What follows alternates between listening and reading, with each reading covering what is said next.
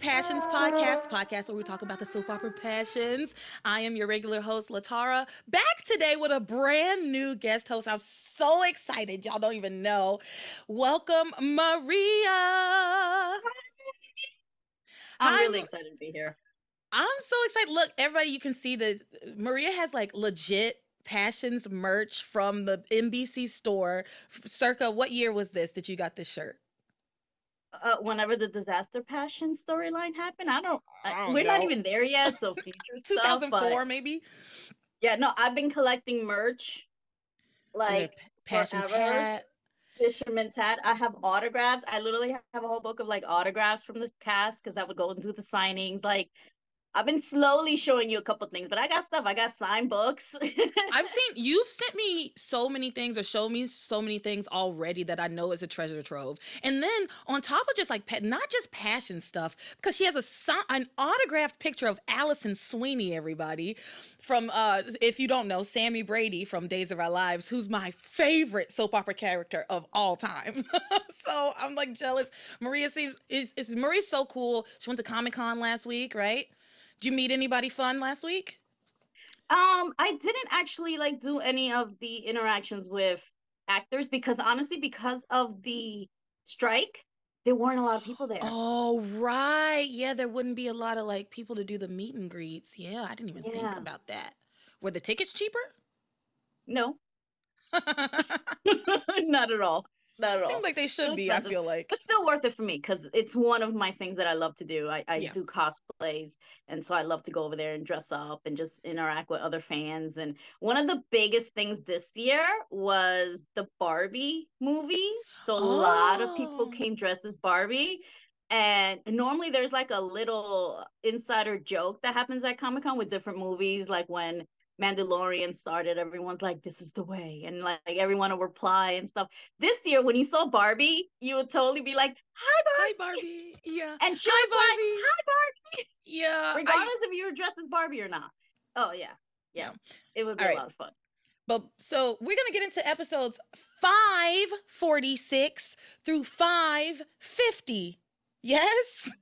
Yes. That's right. Okay because I've been messing up the numbers. Okay, so but before we do that, let's give big shout a big shout out to all of our patrons over on Patreon. Thank you to Munashe, Marcus, Breland, Lisa, Sid, Sarana, Randall, Hannah, Camelia, Amanda, Monique, Samantha, Jeanette, Eric, Fantasia, Sean, S, Larissa, Maria and Greg Lo- Greg Lopez Fitzgerald, Lisa, Jessica Jean, and our latest and newest um, patron, Laura. Thank you so so so so much for becoming a patron, and thank you all for being patrons. I love you. I really do. I I, I know that that really just came out, but I like really appreciate the the um, community that we're we have, and when we do our watch parties, it's so I have like it's honestly like the highlight of my month. I, I love so it. I love fun. it. I, I love those watch parties. Being able to talk to people about a show that's like 20 years old. It's amazing. Yeah, I love it. So, um, thank you all for becoming patrons. And remember, we have another watch party coming up this week, and which once this episode is up on the Patreon, that will be tomorrow. And um, also Halloween party on Halloween. Tuesday the 31st. So come I I'm not gonna I'm not gonna spoil it for anybody, but I already know what Maria's coming as, and it's amazing. like it's, you are not gonna want to miss it. So, with that said, I think it's time we get into these episodes and talk about oh. this week. It was a lot.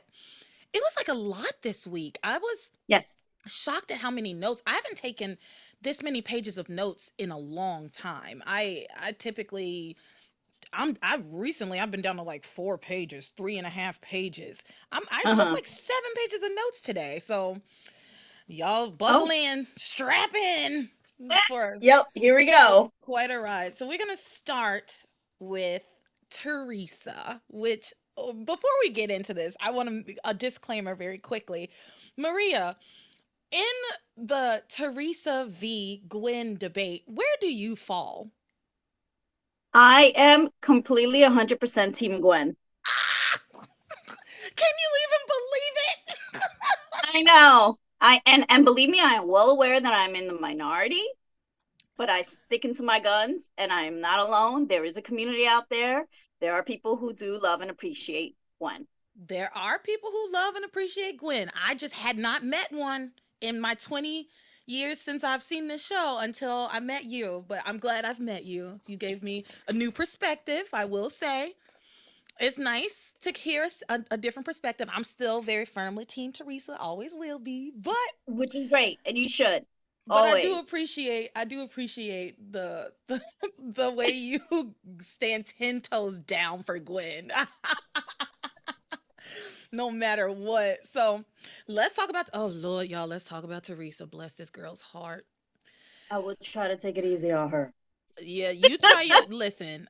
I've I said last week that I I did give her a little grief last week about this whole situation about like why did you even go to Bermuda in the first place? It's ridiculous. Um but she did so we have to deal with we have to deal with it. Um so we pick up this week and Ch- uh, Chad and Ethan have gone off to get ready for this wedding that they're going to have at the 24 hour chapel.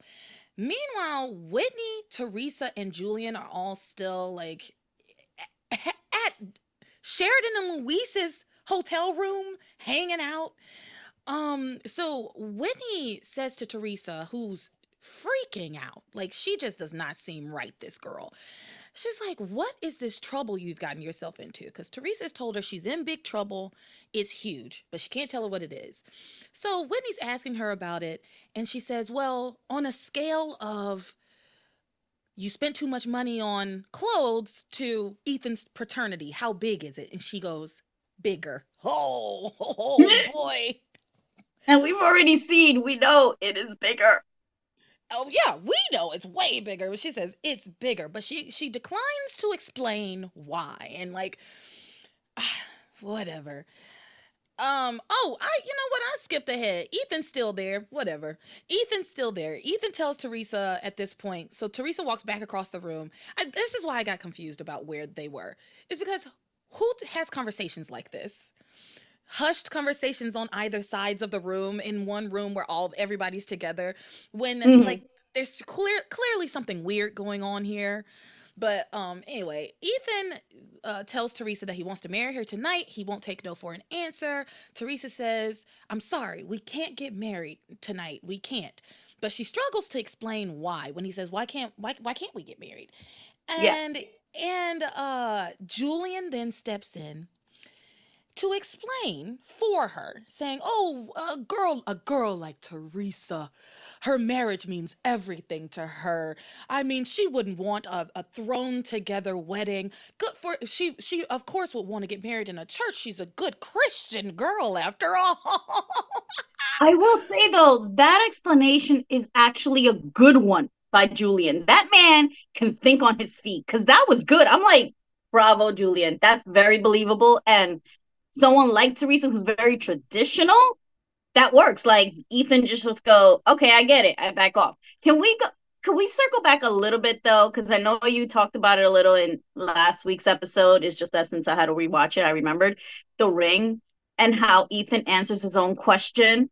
And it's the stupidest conclusion that I've ever heard. You're wearing a ring so guys don't talk to you as if a ring stops guys from talking to you as if a ring stops guys from talking to you, but also in these episodes, he says to her, Well, why can't we get married? You've already got a ring she's gonna use this random ring as her wedding band like as much of they as as much as they have talked about like how sacred marriage is and how sacred the rings are and that they're a symbol of our love and a symbol of our um, um, commitment to one another you you want her to wear this like cracker jack box ring that you think that she got from like uh, you know a, uh, a children's was it even toy. explain where she got it from no, well, she, no, she didn't explain. Again, he came up with that answer himself, and he, I guess, he just assumed she has a travel ring.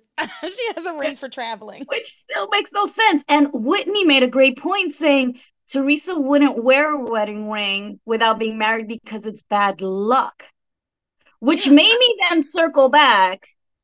And I'm gonna be rewinding pretty far back Theresa walked around with another woman's engagement ring and didn't seem to think that was bad luck at all. because she felt like it was hers. And She when it got unstuck, she didn't tell nobody and was continuing to wear it. So it was no longer, oh, it got stuck. She felt like that ring belonged to her already. Let's be clear. Like she felt like that ring never was never really for Gwen. Like she was like, "This is my ring, honestly," and uh and also it's only bad luck if your ring ends up on somebody else's finger, Of right? course. Of course. It's Theresa logic. I'm sorry. It's. Theresa logic. But yes, he Ethan blesses. Oh God. Ethan is very pushy this week. And I didn't Yes. understand it. I didn't quite get where he was coming from, but we, we're about to talk about that. Yes. So um Julian steps in and explain everything why Theresa wouldn't want to get married. He says, "Oh, she's a good Christian girl. She wants to get married in a church. She doesn't want her her this this means so much to her. She doesn't want a thrown together wedding. For for goodness sake, her mother isn't even here. Great. All great explanations." Uh, and um Ethan says, "Well, we can just have a second ceremony when we get back." I mean, again, Julian gave really good explanations that were very reasonable, and Theresa co-signed. She was like, "Yeah, that's it. That's the reason." Mhm. yes. Yeah. Great. Makes sense to me. Honestly, I was wondering how she was going to get out of it when Julian stepped in. I was like, "Good job, Julian." So, Yeah. um, she he says we can just have a second ceremony when we get back to Harmony, but this one on the island will just be for us. And Theresa's still floundering, can't form a coherent sentence. Um, and she says it just doesn't feel right. The timing is off. And then Ethan Ethan starts talking about how when he was on the plane, he got the strangest feeling that if they didn't get married tonight, that they never will. Bro, what? what? Since when are you charity? Well, but also, yeah, that's a good. What? Why are you getting premonitions and feelings all of a sudden? Exactly. But but also, I I would be concerned if a man said to me, "We have to get married immediately." Or we never will. Like, like if, even if it was somebody I was in, you know, a relationship with, that, or my fiance, and they came to me and was like, "We have to get married now, or we never will." Explain, please. What do you mean? What's so? What's going to be different tomorrow? That like, what do you know that I don't know? Basically, I mean, I Mhm. know we know a whole lot about Theresa right now, but if we take that out of the the equation, because Ethan doesn't know that, we take that out of the equation. He's just pressuring her to get married for uh, some odd reason of I don't if we don't do it now we'll never get married. What are you keeping? What are you holding back from me? Why are you so for me it's like why are you trying to get me married to you so fast all of a sudden? Yeah. I, I would be suspicious. Um cuz again, The only other thing I could think of, the only other thing I could think of, he wants to get hot and heavy with the girl and he wants to marry her so he can't legit leave. Mm, you make good point. You make a good point. I mean, they did already have sex though. So, Which makes no sense because she agreed to do it without being married anyway. Why not agree to do it a second time? Other than that, like, right, the deed why are you done. so rushing to put a ring on it? Like, you know, you could fly right back to Harmony tonight. What, Literally. like, there's no need to wait. Literally. Why are y'all staying here? And how did the day get so far away from them? How did it get so dark all of a sudden? They got there that morning and found Theresa that morning. And now it's the night. It, I mean, it's the dead of night. I don't know how it I was happened. gonna talk about that when we're talking about Sheridan and Luis because that time jump had me, and we'll get to Yeah. that because I have comments on that too.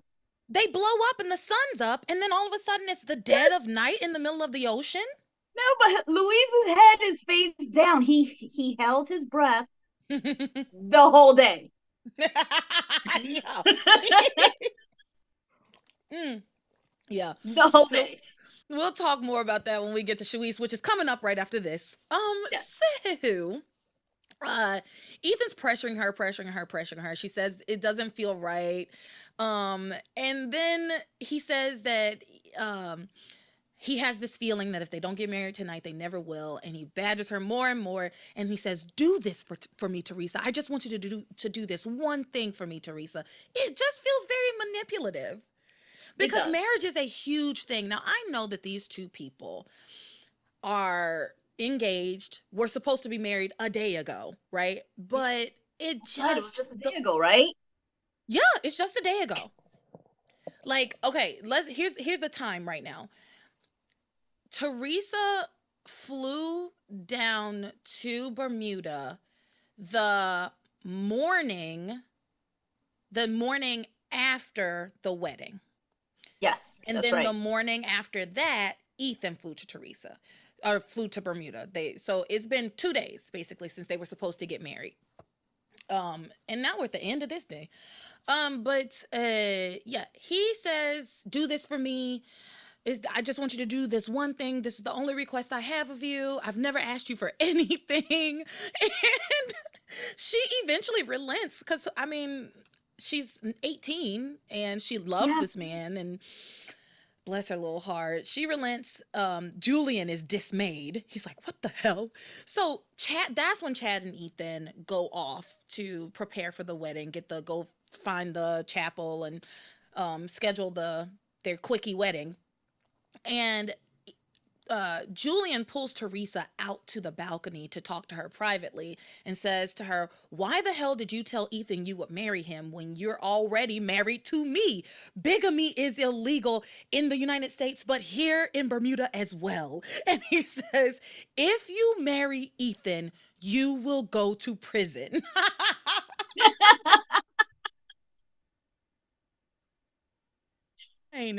if you if i got a lot of lines this week that could be um possible episode titles but if you marry ethan you will go to jail. Is definitely a, a a contender um or go to prison. So uh she says she doesn't know why she she, she didn't know what to do. Like he kept pushing her so she caved. And um because i mean her choices were either tell him the truth right then and there or say yes right like yeah. he what he had already said he wasn't going to take no for an answer and he had shown that he wasn't taking no for an answer. So those were her choices. So Julian, you would not be happy either way. Actually, this is this worked out better for you because if I had told him the truth, he probably would have be would be beating your ass right now. You, they would have thrown you over the balcony. Oh like, yeah. You so but anyway, he's mad at Theresa for telling him that. And um uh he says he says, "You know what? I'll I'll take care of this. I'll get the marriage annulled. You go ahead and get married to Ethan. I'll take care of everything. Once you get back to Harmony, y'all will have a second wedding and that will be your legal ceremony. And nobody ever needs to know that you and I were ever married." Um which and- once again, great idea by Julian. It's the it's a good scheme to just fake it this way. Yeah. And then have the real it. one because no yeah. one's gonna really know about the Bermuda one since it's just him and Theresa. Their real one would be in front of everyone. So I, yeah. I can see the brilliance of that plan. And there was a line that he did say that says, "I'm Julian Crane. I can do what I want." Mm-hmm. Yeah, except make Ethan a crane, which is what she wants. Mm. Well, he but that's not what he wants, and he Julian's gonna, like you said, do what he wants. What he wants. I, the thing is, uh, yes, it is an okay scheme. Like it's a it's a decent idea if, and that's and this is a big if, if Julian really can get that marriage annulled immediately. But if he can't get the marriage annulled immediately, then she really does marry Julian. Like at this point, and later on, they do some stuff that I think makes us believe that this wedding is not wouldn't be legal, wouldn't be legit. Yeah. But right this moment, it seems like he's telling her, "Go marry Ethan." And in the meantime, I'll get our marriage annulled. But she was about to go and marry Ethan in the next like half hour. Hour. Like you're going to get the you're going to go to deal with Bermuda bureaucracy in the next hour and get your marriage annulled, I don't care who the fuck you are, bureaucracy. you, I don't care who you are. Paperwork and bureaucracy will knock you down a peg. I, it really will. See, but his plan was he'll get his marriage annulled. The marriage to Ethan will still not be real anyway, because he was gonna just try to convince them to not do a real wedding, so to have a fake wedding. So they would still be married and he would still work on getting the annulment done so that when she finally does do the marriage in harmony and it's really doing a ceremony because technically they already signed a marriage certificate before the ceremony. It's like it's marriage one on one. You actually go and get a marriage certificate first and then perform the ceremony. Yeah, n- not in passions. Not in Not in Bermuda, passions, of course. not in Bermuda, apparently, or in Passions. Like the people, the writers of Passions don't understand much of anything because also later there's a whole thing about Theresa feeling woozy, and it's obviously like a precursor to us finding out that she is pregnant, and it was so dumb because there's no Spoiler alert! way. In case there's no- anyone's watching. there's no way you're experiencing pregnancy symptoms in within two days of intercourse. Like No. it, it's just there's just no way. But anyway, these people don't know. The, the people who wrote this show seem to not know how anything works. Um, but yeah, the this wedding is the plan is uh, from what I can tell, the plan is that Julian will have the his wedding to Theresa or marriage to Theresa annulled. The wedding that she and Ethan have won't be legal. And once they get back to Harmony, they will have the legal ceremony, but Ethan won't will never be the wiser. He won't know that they weren't married legally already. But here's the thing, here's my thing. You only get legally married one time. Right? Like there's one marriage certificate. Like what would they do if they what are they going to do about the marriage certificate in Bermuda as far as Ethan and Theresa go? Right? Like are they going to sign it and not I don't think it's gonna be a real certificate because again, he's gonna try to just fake a wedding. Okay. All right. All right. Okay. Ethan's Yeah. a lawyer. But there but are yeah. multiple licenses floating around because again, there is one in Harmony waiting for a ceremony with Ethan and Theresa, which Oh yeah. didn't work. Oh yeah, you have a good point. They would have already done their wedding license and everything. yes, Yeah.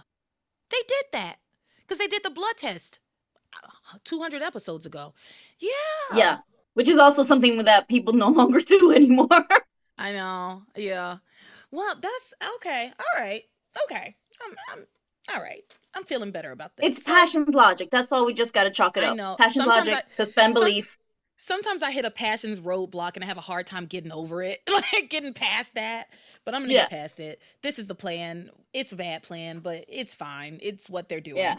So uh Julian goes on to um uh presumably he's leaving to take care of things, but that is not at all what he does. He goes Well, don't forget Bruce comes in, his friend Bruce. Yeah, and then he hangs out with Bruce. Instead of telling Bruce, like, fuck off, dude, I got shit to do. I'm like, he and Bruce drink, and then Bruce talks cash money shit about Julian to his face and tells him, like, basically, I'm not really your friend. Like, I, I was having too many laughs last night to stop. Julian blames Bruce. Bruce shows up, which, reminder to those of you who may, not, may have forgotten, Bruce is like, one of the creep squad members one of these old dudes that uh julian is friends with who is an old lech just like julian birds of a Yeah. feather and um so bruce meets up with julian and it was so funny. Actually i actually did laugh at a couple of the things that that bruce said. Um julian runs into Bru- bruce blames him for not stopping the wedding. Um and bruce uh takes delight in this situation. He's laughing. He's joking like what was i supposed to do? You know? And he says uh don't tell he starts laughing. He says don't tell me your ex-son found out you married his fiance I just laughed so hard at that because he was cracking and he was like cracking up at his jokes. Like I feel like that guy really was like having a good time with this storyline, was. like that actor. Yeah. Um, and so he laughs about the whole situation, and they're joke. He jokes about Theresa keeping it all in the family. that girl really keeps it all in the family, doesn't she? Not to Um, foreshadow, but she really does. She really does. Ugh. She really does. they talk and talk and eventually they come to the conclusion that Julian and Theresa are screwed. So like whatever happened to Julian? Like Julian's plan goes out the window immediately. He goes and talks to Bruce and then but then never goes to to any office to try to get this marriage annulled. That would be the first that's what he should be doing. He's Yes. that's the only thing he should be worried about doing right now. But what happens is Bruce then says, "Hey, calm down." Um or no, he doesn't tell him to calm down. He says, "What about the justice of the peace?" And um, Julian's like, "What do you mean? What about the justice?" He says, "Well, there's only one on the island." He's gonna remember Theresa from last night, and the minute he remembers Theresa, he's gonna blow this whole thing sky high. So, you know, you don't have to worry about Theresa telling him because the justice of the peace is gonna tell him. And Which again, passion's logic. How does a whole country just got one justice of the peace? Yeah, and okay, now this is where my ignorance as an American is going to come in because I'm I, my thought process because I thought the same thing. I was like, there's only one justice of, of the peace in all of Bermuda, but my thought process is because he says there's only one on the island. So is Bermuda made up of multiple islands, kind of like Japan or the Philippines, or you know, is Bermuda multiple islands or is it no, I, I one think Bermuda. Island. This it, I should have looked this up. Um, I'm, I'm pretty sure it's just one island, and maybe there's little tiny islands around it. It's not like Hawaii that's made up of like almost equally sized. Um, because Japan is really just one big island with a lot of sprinkled islands around it. Right. Um. but maybe this is like the same thing with Bermuda, and there's some little islands around, but they're all part of the country. Multiple it, it's just a little hard to believe that any one singular country would just have one person performing all marriages. Okay. It is seven islands.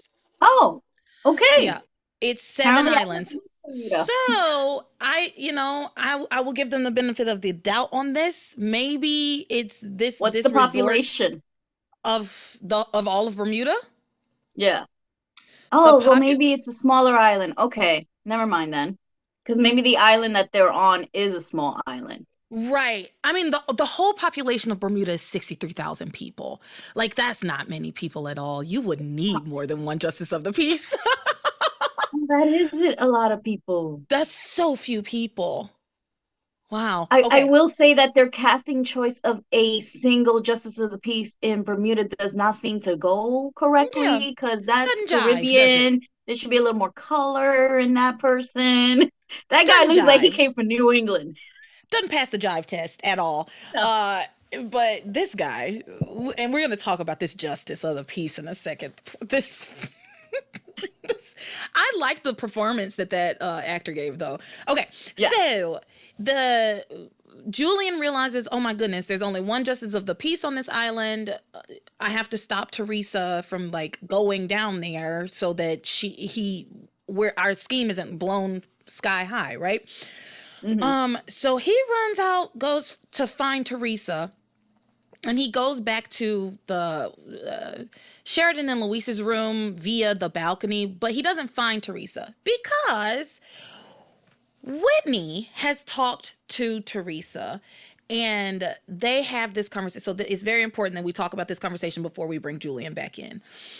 Whitney, oh, Whitney is the friend we all need. Whitney is a good person, a good friend. She does. I she's mean, her conscience. She she's her conscience, and so they have a conversation where Whitney is trying to understand what is going on. So she's got this because Theresa's got this dress and shoes that earlier she had asked Whitney to hide. She's like, hide this for me. Um, and now we're talking. So now we're back to this dress. Now that the boys are gone, nobody's here. It's just Whitney and Theresa. Whitney's asking about this dress, and mm-hmm. um, there was a lot of. Uh, there's a lot of Theresa doing that thing where she acts like she's like a wet chihuahua, where she's just like, oh where she's just God. like shaking, where she's just like shaking. Listen, I love Lindsay. Is there a reason why you chose a chihuahua? Oh, because no. she's Mexican. A, a, a, wet Pomeranian, then. My gosh, no. Yeah, yeah. I guess that I I didn't think about that. My bad. My B, y'all. My bad. Y'all know I'm not. Nah, you're, know, you're good. You're good. I'm messing with you. I know. Because like we know but, Rebecca and them can be extremely. I, I, I know. I should have chose a different dog. I mean, you're not wrong. Those little guys are always shaking. Yeah, because they don't have any like meat on them, and they don't have any much fur. So like once they get wet, they're like so cold and shaky. Yeah. And she looked really cold and shaky, and just doing that whole shtick that she does. Um, and Whitney's like, "What is it? what is it about this dress? Because Theresa's like, I don't want to see this dress. And Whitney picks it up and is like, oh yeah is because she says oh is this the dress that you want to uh should should you put this dress on to get married to ethan basically and she's like no i don't want that dress Whitney picks it up and says, "Oh, well, I guess it's it is pretty revealing. It's not necessarily something you get married in." And then Theresa says, "But I did." yes, it is. Just like it is a wedding dress. And and Whitney's like, "What do you mean this is a wedding?" Poor, poor Whitney was just trying so hard.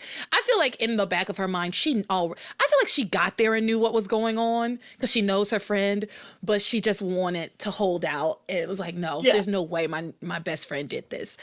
But so Whitney to me is playing dumb. I know she's I know they didn't really write it that way, but to me I think she's playing dumb. I know her subconscious knows that Theresa got married to Julian. Like it's obvious. um but I think her playing dumb is because she wouldn't be able to understand why or how. Yeah. Yeah. Yeah. Like she know she knows Theresa's capable of crazy shit. She just wouldn't be able to put together, wait, how did we get here? Because you are so obsessed with Ethan. You would never.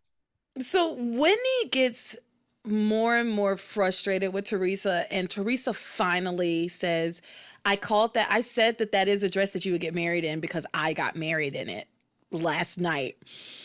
And Whitney says, "What do you mean? Ethan wasn't here last night." Whitney, girl, what are you? T- uh, girl, girl, girl, girl. Come on now. Ethan That's wasn't here just asking stupid questions.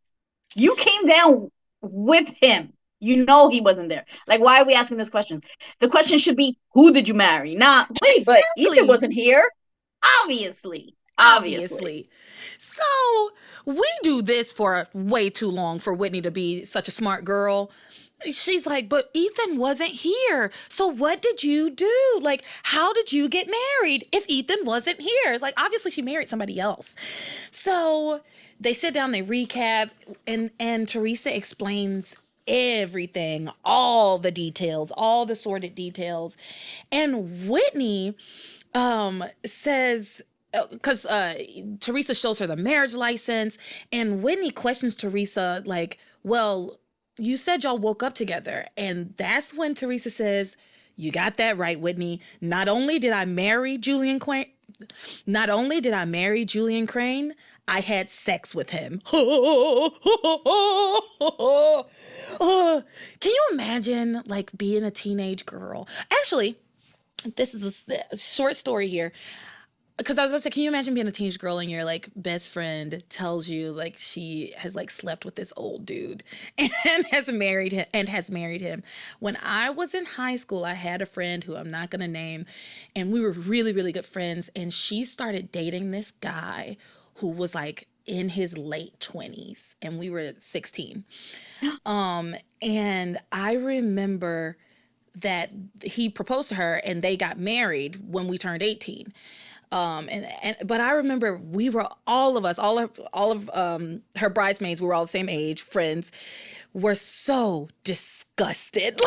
Like I was just like, how is she marrying this old man? Like, of course, now like 28 isn't old, but 28 versus 16 is like crazy. You know what I mean? That's so, illegal in a lot of states. Yeah, that's nuts but he to us he was really to to me and all of my friends at that time he was like so oh old she brought him to prom he came to prom oh. but you know what they're still married they have a beautiful family so all it right, all worked then. out all right, it then. all worked out. But yeah, anyway, I was just thinking about like being a teenage girl and your teenage friend tells you this that she's gotten married to this old dude and that they've had sex. Huh, yikes oh, my brain could not comp- could not even compute. So Whitney starts to just kind of lay into Theresa, rightfully so. She's doing what the mm-hmm. Russell sisters always do. The um, I told you so. You know Julian. You know his reputation. What were you doing? Yeah. And she does implore Theresa to tell the truth. Exactly. She says, she tells her, You can't marry Ethan. You slept with Ethan's father. you can't marry Ethan. You slept with Ethan. But then she tells her, you know, he know Ethan knows Julian's rep- rep- reputation. My gosh, I can't speak today. Ethan mm-hmm. knows um, Julian's reputation better than anybody else he's not going to blame you for this he's not going to be mad at you for this like he i mean he might but he he will get over it and i don't think yeah. he he definitely will not blame you he knows that you are blameless and that you came here out of the goodness of your heart to do a good thing for him yeah. um and Theresa refuses. She says he'll never love me if he if he hears what I've done. He'll never love me again if he hears what I've done. And Whitney says, "You already had one wedding that was called off and canceled because you didn't tell Ethan the truth. Now you have another chance. You have another wedding where you need to tell the truth. You're getting a second chance." And he will forgive you for doing for what has happened today or last night. What he won't forgive is you lying to him again. Which yeah. Whitney makes such a good point here because Ethan has un- very annoyingly for the last 300 episodes talked incessantly about how honest these two are with each other and how he knows she would never lie to him and how it's so important to have honesty in a relationship. I mean, this man is constantly talking about it. Yeah. So, but he's also making excuses for people when they lie. So it's not a hard stop. It's not a boundary for him because Theresa's been lying since almost the day they met for her own reasons to get close to him, to always be around him or whatever. And they got together, okay. But there was always some deceitfulness with her that so he's known that this is a trait of hers. He's just always ex- explaining it away. She's young. She didn't want to get in trouble. She doesn't want. So like, dude, you you're allowing this person to constantly lie because you're allowing yourself to always have an excuse for why they're lying to you. So it's not a hard stop. It's not a boundary. This is why you're a guest host today, Maria. This is good stuff, girl. Good stuff. It's not a hard boundary. You're absolutely right. You're absolutely right. It's not a hard boundary, and which is why it do, it does make sense that he she should just come clean. Yes. And that she should understand that Ethan will likely understand, you know. Yes. But again, she's a child. She's a child. I know I give she her that a young. lot, but she, but so, but also, so is Whitney. She and Whitney are the same age. She and Whitney are the same. Age. That's age. also true and Whitney is making more sense and has a more rational mind. So uh, she she's telling her to tell Ethan the truth, and Theresa decides to do this. Now, here is the point where I started to yell at my computer because because I was taking notes and watching watching on yeah. my computer. Theresa decides, yes, I'm going to go and tell to Ethan the truth. But Whitney decides, I'm going to stay here. Girl, this is a very fragile moment. You need to get Theresa to Ethan and get them and facilitate this conversation. Obviously, she's yeah. not going to do it by herself. You know this girl. Just go with her. But she doesn't go with Theresa. She's like, I need to call my mom. Eve don't give a fuck where you are. I was I was just as confused. Like, first of all, also, aren't you a witness to the wedding as well? Like, what what are you doing? What do you mean you gotta call your mom? You just left last night. Did you not even tell her when you left? And then First, I know we're gonna get to her phone call with her mom, which was crazy with Julian lurking in the back, but she's like, tell so and so that I'm not gonna be there for like coaching. Cause again, now all of a sudden we, we weren't about tennis. What was you flew about? to Bermuda and you thought you were gonna make it back for a tennis lesson in the morning? What was that about? So, yes, it, Whitney says, I have to call my mom. So she sends Theresa on her way, on her merry by herself. And yeah. then she calls her mom and she says, Oh, yeah, um, I'm fine. Theresa's fine. Uh, make sure you tell Pilar that Theresa's fine. And please let little Susie May know that I'm not going to make it for her. T- I don't think I'm going to make it for her tennis lesson. We have a tennis lesson tomorrow morning, but I don't think I'm going to make it. Why do they insist on make trying to make us think that this girl plays tennis? This girl does not play tennis. She not she no. barely ever brings it up. They just brought it they and it was just so random to just throw that into the conversation. Just to remind us, by the way, remember Whitney plays tennis. We yeah. know. And she we cares. And she's gonna be, you know, all red-eyed and tired, trying to show someone a lesson in the morning after being in Bermuda she listen i would i wouldn't want tennis lessons tennis lessons from whitney she doesn't even practice i haven't ever seen her on a court in in in years at this point Yes, I don't want a tennis lesson from you. you what what what can you teach me? Um, so yes, she's on the phone. Meanwhile, this is the point where Julian comes looking for Theresa, right? Because he's talked to Bruce about the justice of the peace. He comes in through the balcony and um he finds Whitney who's on the phone. And once she's off the phone, Julian explains that they have to stop Theresa um, because the moment the justice of the peace sees her, he'll recognize her and tell Ethan to stop the whole wedding and everything.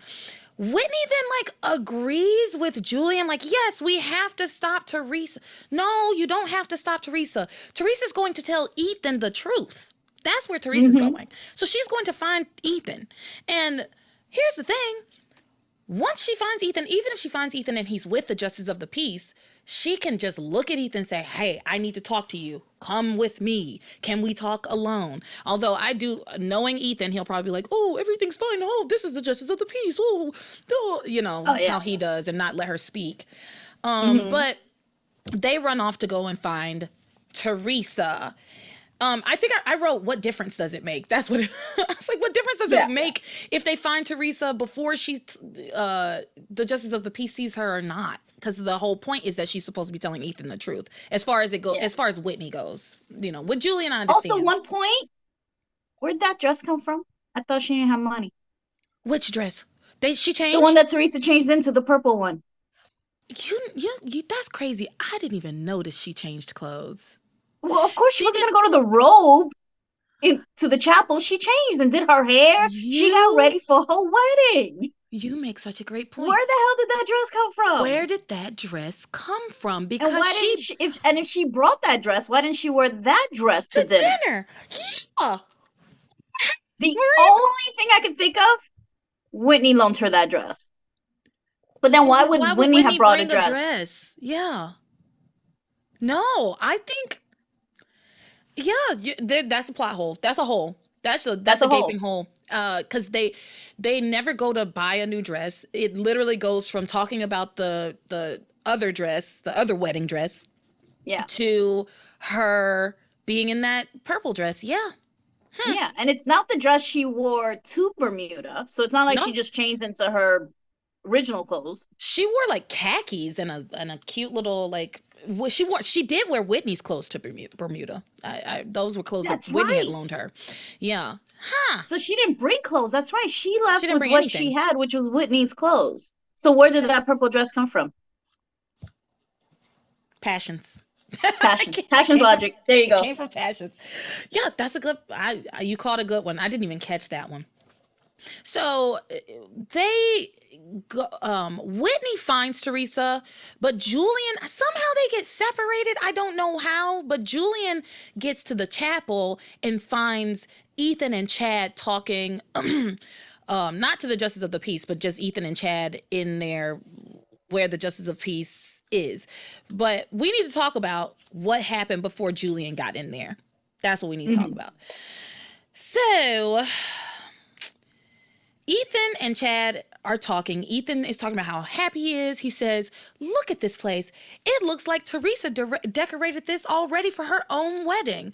Because we find out from the Justice of the Peace that they had these specific flowers already there from the last wedding because they were the bride's favorite flowers, which how did they get so many of those flowers? Like, like, I don't, I don't know. Whatever. They had her favorite was, flowers there already. They were both so drunk how were they directing anyone about flowers? Exactly. And, and, and, I know that like that whole thing is cringy watching the flashbacks, but I'm not gonna I'm not gonna lie, I was laughing because when they're like, Do you want to get married? Julia's like, What's up? The flashbacks to them getting married are funny. They are. They're funny. Like it, it's it's shitty what's happening. The thing is, my my the thing that was, has always been very hard for me to watch, or the thing that I was struggling with last week and the week before, was all the stuff that was happening in bed. The stuff that yeah. I was watching where he where she was clearly like incapacitated and he's like pawing at her body and forcing her to lay down and forcing her to stay on the bed. All of that was really kind of like sinister, but wasn't being played up in the way that I felt like it should have been. The wedding stuff, even though it is like really ugh, what are we doing? it's it is funny. It is. It, I laughed. I laughed because it was yeah. just so. They were so sloppy and such a mess. Over the top acting. It was amazing. You know, and I think at that time too, "What's up" was a thing. Yes, they were doing. That's when I laughed. That's what I laughed at because I was like, "That's so hilarious." They were just going, "What's up? What's up?" But I oh did make a God. note. They didn't say yes what's up is not yes. so is that legal? There's no That's, yes. You make a good point. Well, you know what? We're gonna get. I'm about to. I'm about to lay into this justice of the peace, just so you know.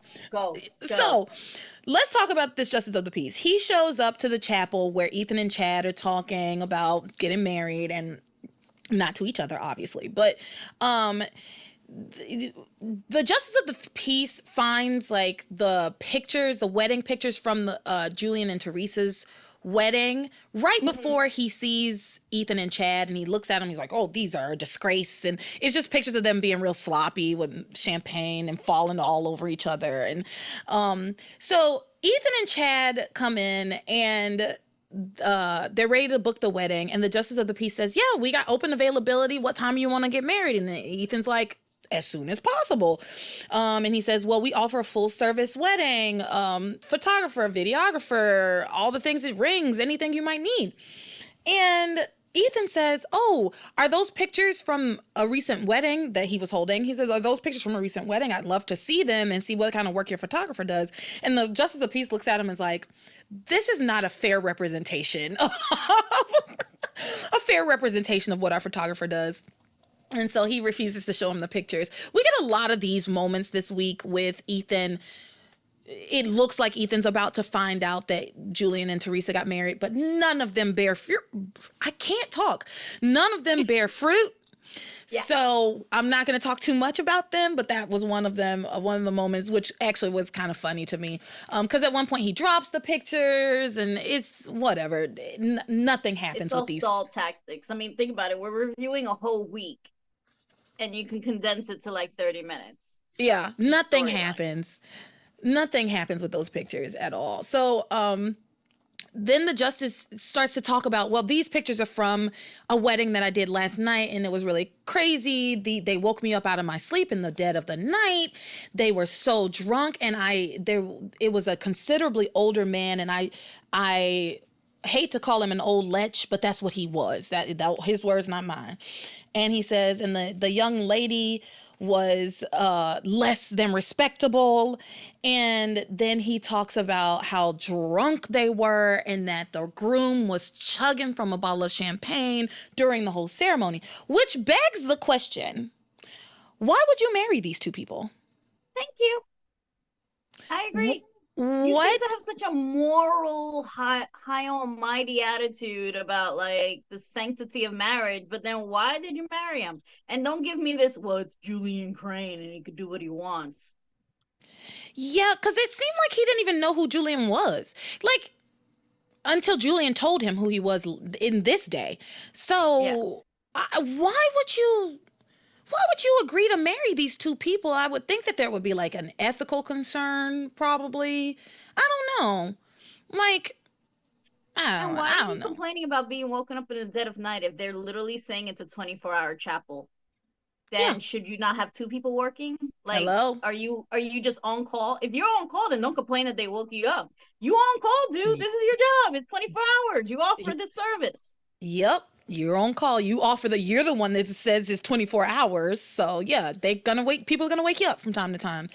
And yeah, yeah and what do you also like the whole like they were so drunk and not respectable. Why do you run a 24 hour wedding chapel? What do you what kinds of couples do you expect to come in here at 3 a.m.? Yeah. you know?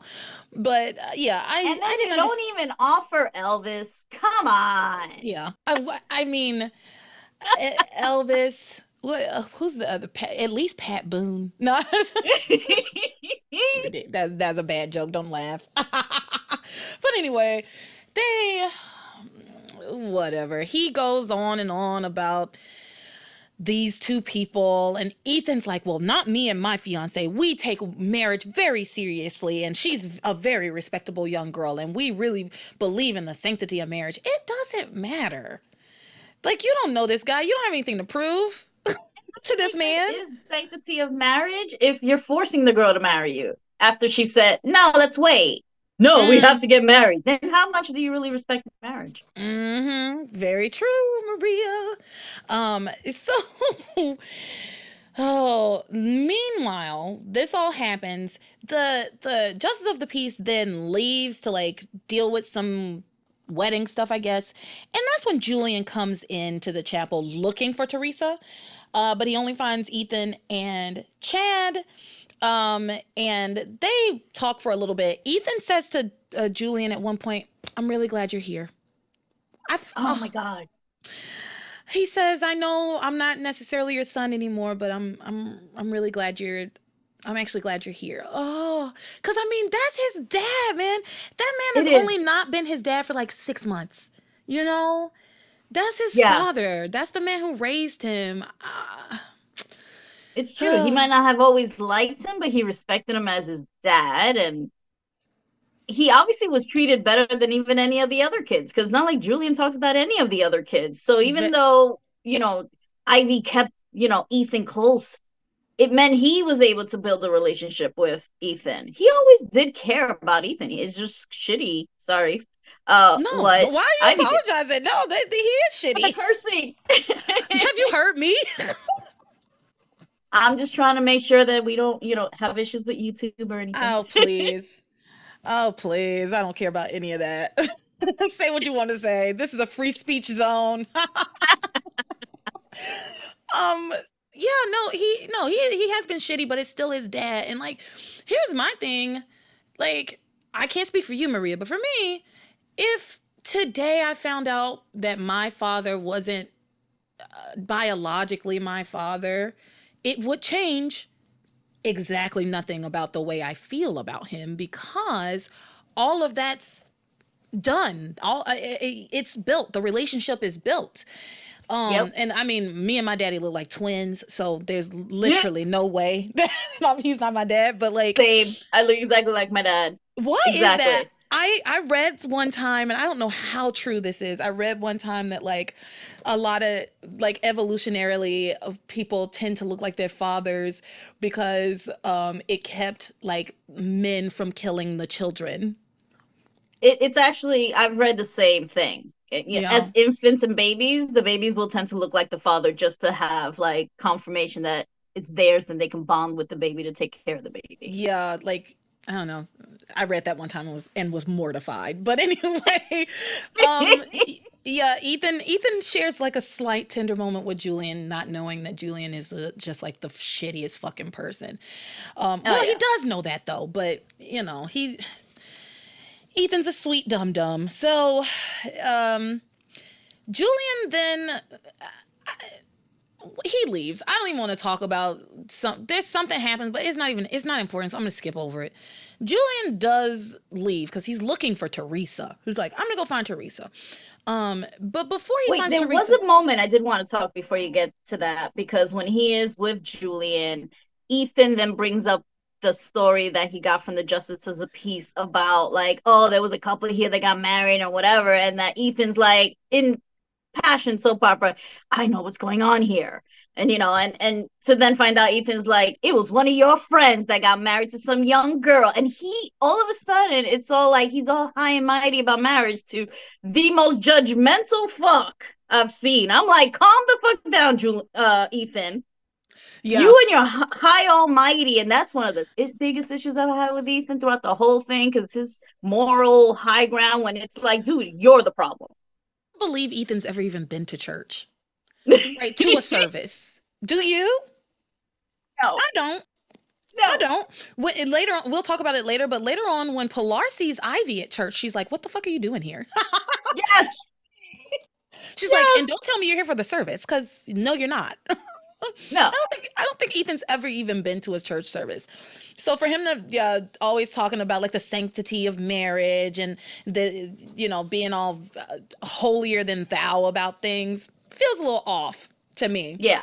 But but that's always been Ethan's MO. He has always been better than everyone else and expects mm-hmm. the most of everyone. You are absolutely right. That is, that is so true.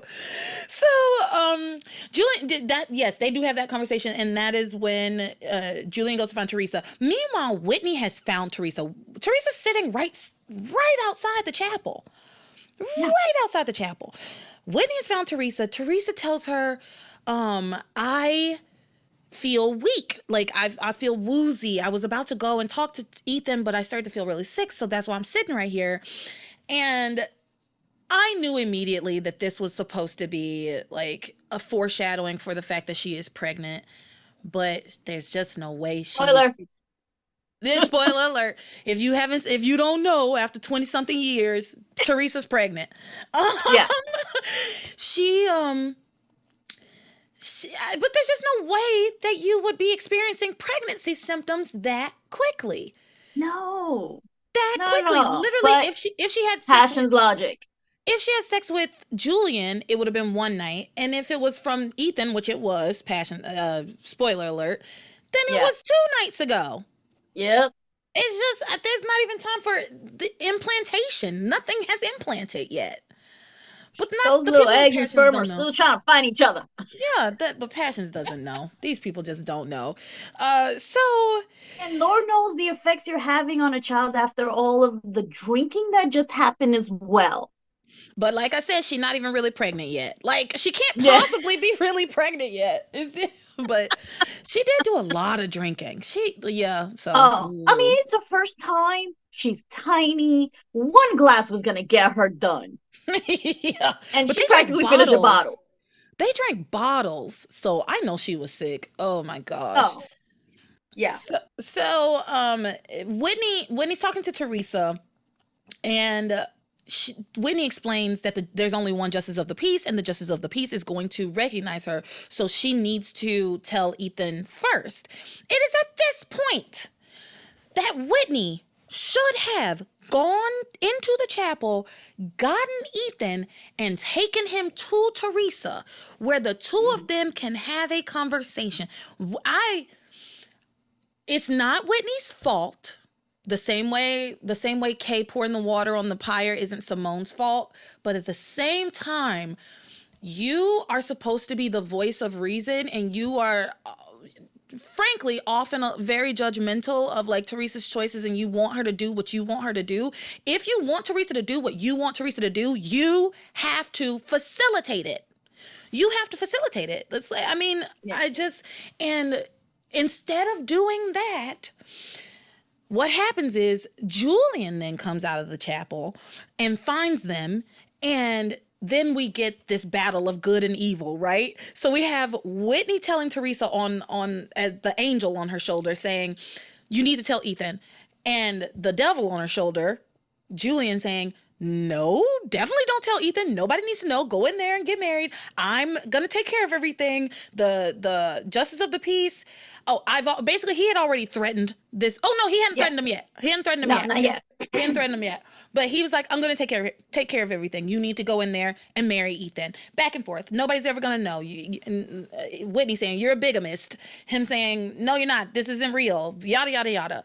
Eventually, but it's weird how Whitney keeps flip flopping because at first it's like tell Ethan, then don't tell Ethan. Now it's tell Ethan again.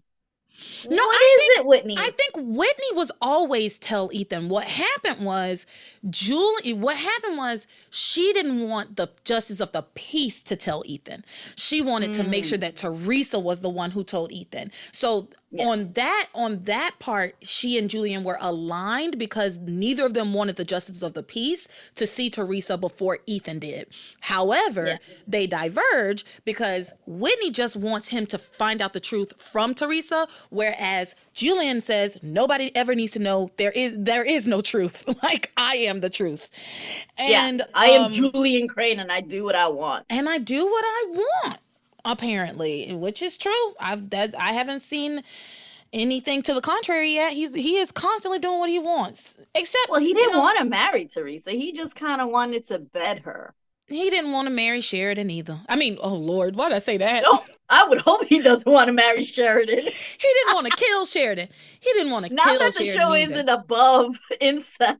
No, it's it's built on incest. It's like one of the first storylines we we start to get a little inkling about that they oh, yeah. go on and on with forever. But yes, um, I did not mean Sheridan and Julian married. I meant that Julian did not want to kill Sheridan, but he just decided that he had to. He had to because dad, and he wants the money and yeah. his father's approval. And yeah, because he's a bad man. He's a bad, bad man a, an abused man, but a bad man nonetheless. Um, so they're going back and forth. Don't tell him the truth. Don't tell him the truth. Don't tell him the truth. Tell him. You have to tell him. You have to tell Ethan. Ethan pops out of the chapel and says, Tell me what? what do you have to tell me? And that's when Julian says to him, Well, she wants to postpone the wedding. Theresa wants to postpone the wedding. That's what she wants to tell you. Ethan says, Is that true? And she says, No. Girl, and at this point, he grabs her by the arm and drags her into the chapel. He's like, We're going to get married right now. Let's do this. So then she tells him, once they get up there um, inside, she says she's changed her mind. We can't get married right now, not here. Ethan says he doesn't understand and he gives her an opening. This was a great moment for Theresa, could have been. He gives her an opening. He says, What are you not telling me? Why don't you want to get married? What are you not telling me. And that's when you say, I married Julian by mistake. He got me real drunk. And yeah. maybe we had sex. I'm not entirely sure. He thinks we did, but I don't remember it. If he remembers it that and I don't remember it, that's him assaulting me. Do what you gotta do about that. I yeah, mean, she had to t- adding a lot to what no one knows yet. But she knows plenty that she can tell Ethan right now. Yeah. She does not do that at all. Um, because remember, one of the reasons why she doesn't want Ethan to know, not just because she doesn't want him to know the mistakes she made, she's also worried about Ethan killing Julian, and Ethan's gonna then be in jail, and she doesn't want Ethan to go to jail for killing Julian. Yeah, she's always whole... like five steps ahead of like La La Land. It's like that's her whole thing with Ethan and Luis. Because a couple, like last week and the week before, she wanted to get out of there, but she, Julian told her, "Well, he, he's gonna kill me, and if he kills me, he's gonna spend the rest of his life in jail. Is that what you want?" And they, so the, Julian put that seed in her head, unfortunately, and yes, she yeah. is sticking with it. Um, so yes, that's definitely a part of why she doesn't want to say anything, but girl look why are you i don't know I, mm, mm, I, I'm sorry. I just, at a certain point, Theresa, something's got to give, right? Yeah. Like we can't keep doing this. But um, so she, he, he says, "What are you not telling me?" Um, she finally says, "You know, I really want to talk to you alone." Because this just doesn't feel right. I don't feel right. And he then tells, and I mean, listen to those words and look at this girl again. She's shaking. She looks. He very... doesn't know her like Whitney does. He's literally known her for less than a year. You don't need to know somebody to see them convulsing and be like, "There's something wrong here," right? like, He's not you... very astute.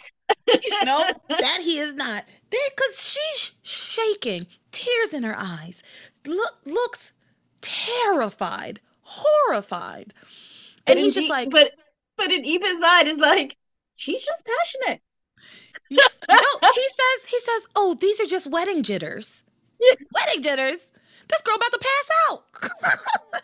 wedding jitters. The last person to ever have wedding jitters would be Theresa because she's been dying to marry you since she's been three which is why it should be so weird and concerning to you because she has again since they've been together um legitimately she has been talking about them getting married like every other day she's been pushing this man to get married so the fact that now all of a sudden she's like no that should lead you to okay pause stop pump the brakes something's going yeah. on not Ethan though. He says nope. these are just wedding jitters. Do the and he says again, he says, I want you to do one thing for me.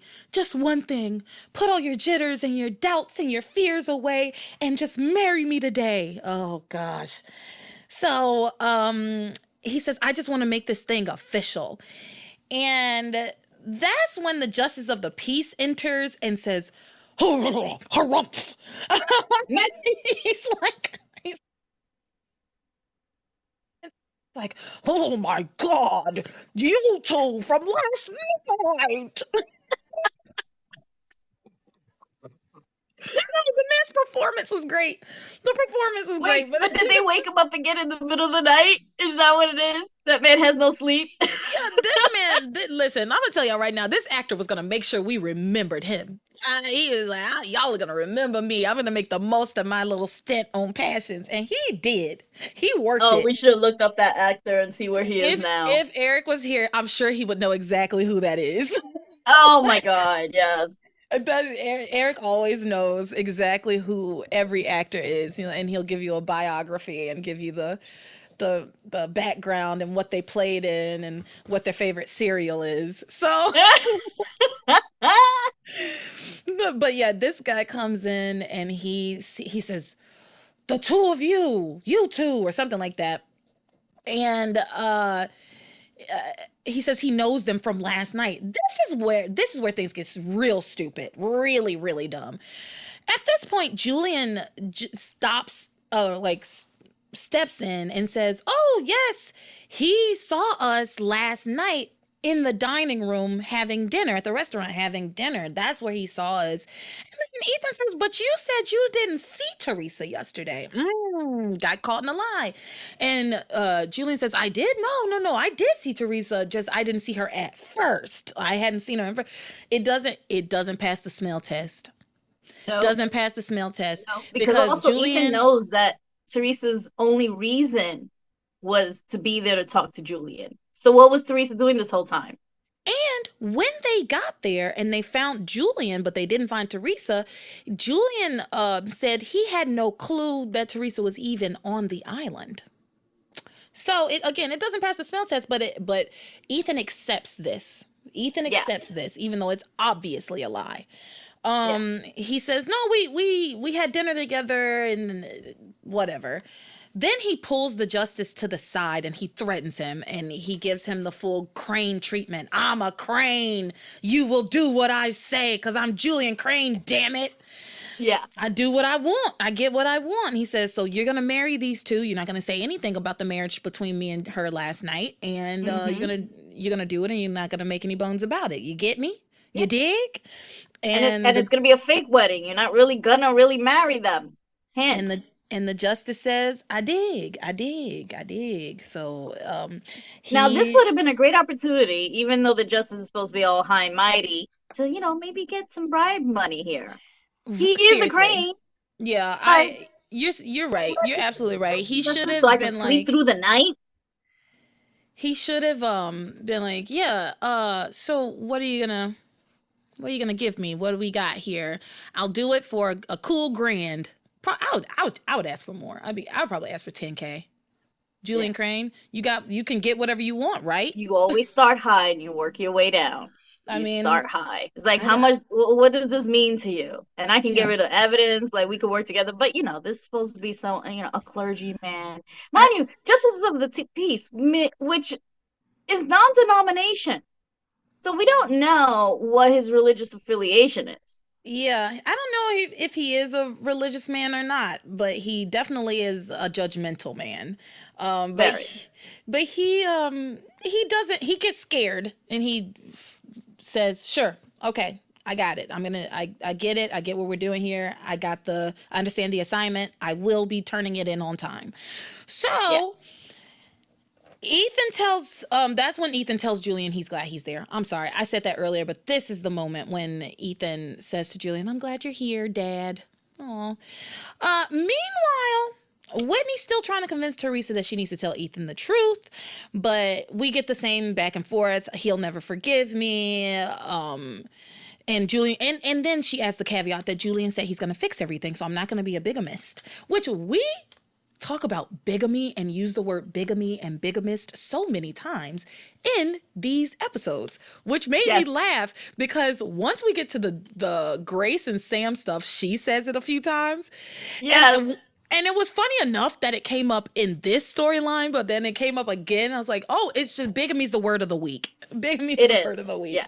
yeah, no creativity. You know, bigamy for passions this couple of weeks. Yeah, let's stick to this. Yeah, let's stick to this. So, um, they begin this ceremony, but Theresa stops it. They're about to do the thing, right? They're holding hands, and Theresa says, "Wait, stop." Stop the wedding, stop everything. And she's like, I need to tell you something. And then we hear a commotion outside of the chapel, and it sounds yes, like which is a moment to pause because then we should jump to. That's exactly where we're going. We're going. Exa- that's exactly where we're going. We hear. It, it, it, honestly, I give Passions a kudos this week on this because this flowed really well. Like. Yeah my notes flow uh, all, typically when there's a lot of different storylines in one place it gets really disjunct and it kind of you know they're flowing in and out of each other's storylines. But this week it was really nice. We get a very clean segue into Shuis so um yes we get a commotion outside. The wedding stops or it had already stopped but at this point this is when our focus shifts to what's going on out there. Everybody goes outside and we find um, out that uh, a ship has exploded, a boat has exploded. They're bringing in some survive uh, a survivor, right? So now we need to talk about the stuff that happens to Luis before we get to this point, right? Yeah. Oh, Luis, Luis, Luis. I feel bad for the guy, but I laughed my ass off. it was so funny, but I'm not gonna lie, it's one of the shortest notes that I took because mm-hmm. it was so repetitive that it was yep. it was like see previous point, see previous point. Yep, I, it was like the shortest thing I did this week, and the, honestly, yeah. the only reason there's more note, like a page of notes here, even that much notes, is because there's some Ethan and Theresa and Chad stuff, Whitney stuff, like um added in for beef because Sheridan and Luis's boat explodes. That's what we get at the top of this episode. It explodes. The sun is up in the sky. The sun the sun is up. This boat explodes. Luis survives, and we see him floating face down in the water at um, night. At night, the dead. So he's been holding his breath for a good couple hours. I get. I get. We just time skipped. We did the time warp. Let's do the time warp again. We did a time. We did a passions time warp. Um, and what's interesting is that they, in the beginning, because it's supposed to be a fresh new week, so they do like a slight recap. So they actually started that storyline with Sheridan screaming for Luis while a bomb literally saying detonate. Girl, why ain't you running? I that why are you just standing there calling? I mean, do you want to kill him because you're calling him to a bomb? Exactly. That that irritated me so much because it has 7 seconds on it when we saw it. By the time we see it, it has 7 seconds on it. I feel like when she saw it immediately, like the first time she saw it, it probably had a solid 10 seconds. That's enough time to run away from the bomb at least. You want to get away from the epicenter of the bomb at the very yes. least. You want to try to get away. But yeah, she stands there and screams at that bomb and is yelling for Luis, who, like you said, is running towards the bomb. Like, what are you what are you doing, Sheridan? You're luring him to his death. And instead of and Sheridan is so much smarter than this. She's so much better than this. I hate that they didn't even have her try to save herself. They didn't even have her try to save herself. What? So Why? she could have done. First and foremost, she could have ran. If she was trying to be brave, she could have seen if it was actually lodged that she can't pull it to throw it overboard. And that's I know asking a lot because in the moment you sort of like deer in headlights. But at the least you could do is try to run. And if you the, see Luis getting on the boat, dude, run toward him, grab him, and throw yourselves both off. Like, mm, come on. Yeah. The least you can do is is run. That's exact. I there's not so for me there's really nothing if i'm being honest about like if i was in a situation that's the only thing i could think of to do. I certainly am not touching it. Uh, i'm going to try to get away from it as fast as i can. My knees now my knees might not carry me that far but i'm gonna try you know? Not sheridan though. Not sheridan. No she's gonna just scream luis at the bomb idiot. I'm sorry. That really irritated me. But yes, yes. um, the boat explodes. Luis survives, and at this point he he starts to come to in the in this water in the open ocean pitch black because it's the ocean and um he starts yelling out for Sheridan, Sheridan, Sheridan. And it's at this point that we he get a light gets shined on him and it's a boat of I guess fishermen, I don't know who what they were, but they they fish him out of the water, right? And he's rescued and he says our boat exploded, my girlfriend, my fiance was on the boat, uh, radio for help. We you need help. They say we can't radio. Our radio's down. Whoopsie daisy whoopsie, our wait, our radio, our radio's down, so we our can't do anything. One thing I noticed, they call out to someone named Frank. Who's Frank? There was only two people on that boat. Okay, I'm so glad you brought this up because yes, there were only two people that we saw. But then, yeah, there is another person who is just like off screen, I guess. Because I was confused by that too. They were like, somebody there was somebody driving the boat, but I was like, I thought this guy was the captain. I thought he was the one driving the boat. But and yeah. what accent is that? That's not a Bermuda accent. That was either English or Australian. I couldn't quite. I kept going back and forth. Like, is that English? Is that Australian? Because that's not from Caribbean. Don't know what any of these people were. They certainly were not locals. they certainly were not locals. Ridiculous. No. No. Um. Yeah. They. Yeah. They were. Australian or something. One of them was, and then one was American, and then one was like I don't know. Yeah, like halfway know. through English, half English, British English, half American English. It was, I don't know. They were going in and out of accents. It was weird. Um, yeah. But yeah, they and, and really quickly too for the people who set the bomb. You have a heatometer. What is that? A what? A heatometer. He's like, look, it's getting bigger. When the bomb exploded, Listen, let me be clear with you, Maria. I did those scenes where Boris, those assassins, Boris and whatever her name is. Oh, ba- Basil, Basil and Joan. That's their names. Those scenes I ignored entirely. I was like, oh. what are they even still doing here? What are they well, even still doing? To get paid. They already got paid. They actually already got paid, and I guess Passions has rewritten that because they go to Julian's room after they plant the bomb. The first they planted the bomb two times too. That's another thing. Passions just rewrote this shit because they go and get paid. They go to Julian's room. He's like, "What the hell are you doing here?" And he gives them a giant envelope of cash. If it were me, I would have fucked off by now. I'm an assassin, and also, also, I'm an assassin. I know where to find Julian Crane if I need to find him. But I'm not going down for these two murders. Okay, I'm not gonna mm-hmm. stick around. I know where to find him. And like, and any assassin worth his salt should have definitely gotten paid up front. You that's not something you wait till services are rendered to get paid for. Sometimes you do half and half. You get half, and then half when now. you bring me proof, you get the other half. You know what? Maybe that's what he paid. Maybe that's what Julian paid them was half, and then they were waiting on their other half. But still, it's uh, Julian Crane, and you have evidence that shows that he hired you. So he's going to he he can. You're going to be able to find him. You're going to be able to get your money. You should not still be on this island. I'm sorry. Yeah. If if it's me, I'm as an assassin. I'm in and I'm out. Right? I'm mm-hmm. not sticking around. They stuck around, hanging out. For what? What are y'all doing? So um, one girl's yeah. having remorse, the other one's all excited, and they have a heatometer. Literally, uh, that's what he called it. Look, it's a heatometer. A heat. You can look out the window and see the explosion. Why do you need a, a heatometer for? And what does it? What ex- I know it says heatometer, but what does it measure? Heat? Is that a thermometer? then you would also see that Luis is still alive because he generates heat. Yeah, I don't, I don't, I don't, I don't know. I didn't you caught that and I didn't even catch it because I was not paying attention to those two idiots. Eh.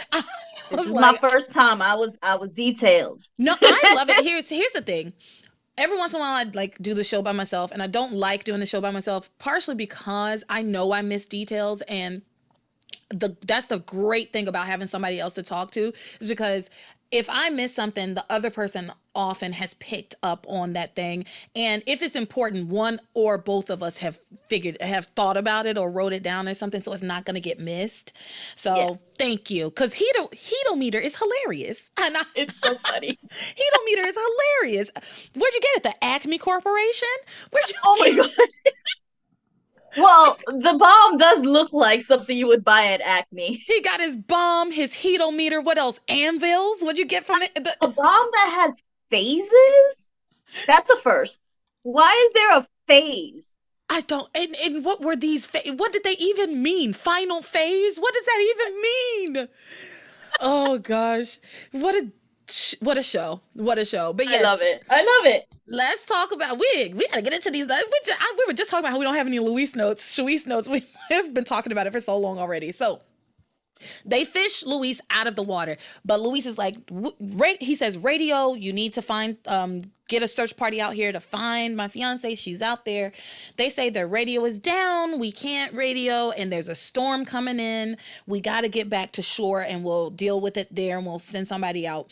And he's like, no, we have to find her. And he jumps off the boat and back into the water. And listen, he did it this he did it first. When he did it, I was like, you know what? I expected that of Luis. That's dedication. Yeah. I would expect no less from Luis Lopez Fitzgerald. Of course, he jumped back into the water. Of course. And if he sees that no one else is willing to help him find her and he just got out of the water, yeah, okay. I'm gonna do it. If y'all ain't gonna do it, I'm gonna do it. I get it. They but- find him again. And they fish him out of the water again. Again. And then he jumps back into the water again. And I, I'm not gonna lie, y'all. I was cracking up because what, so what happens is they fish him out. He's like, we got we got to help Sheridan. Like I, I I gotta get off this boat. I have to help Sheridan. I have to. I have to. I have to. Um, they try to restrain him a bunch, and they sit him down and they kind of walk away from him. And then once they get his eye, their eyes off of him, he gets up and he jumps off the boat again. like Luis. Look, and, and it's funny because they're talking so like informally to him at this point, like as if they're old old friends. He's like, they're like, Luis, man, Sheridan's gone. Sheridan's gone.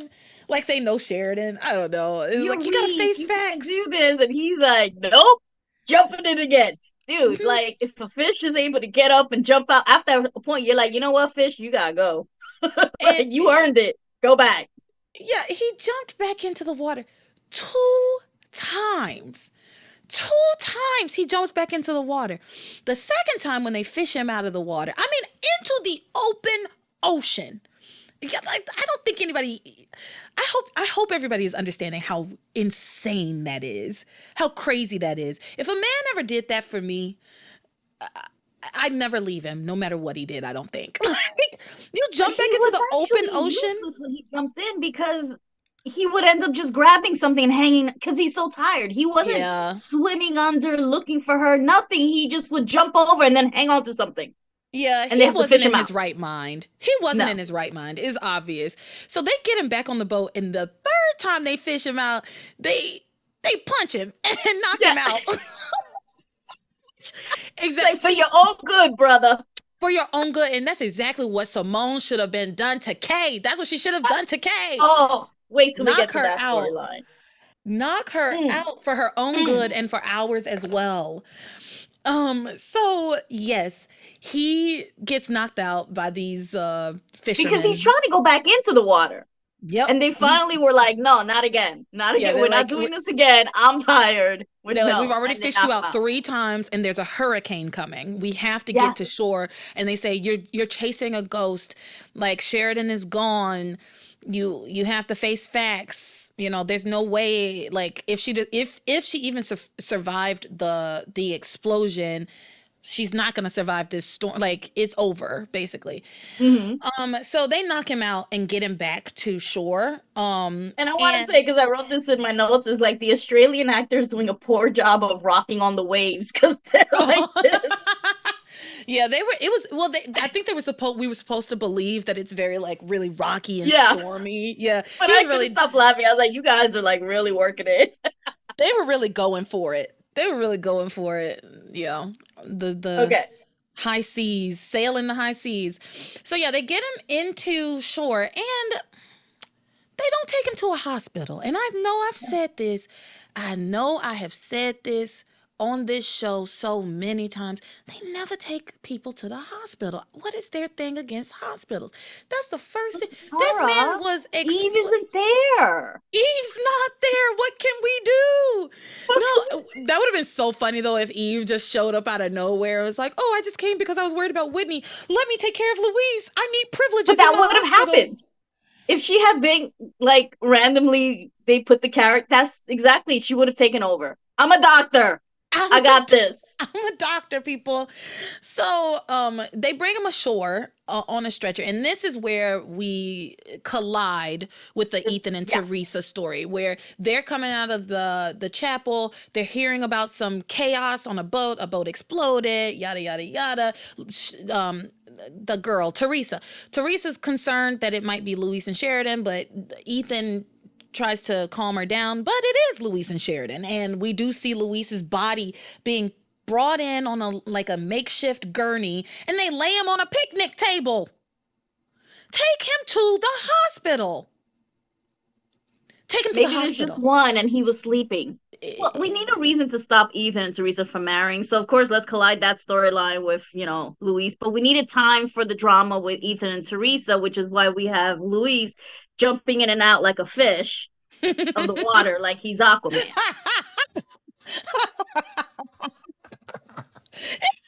I'm sorry, that tickled me. Jumping in and out of the water like he's Aquaman.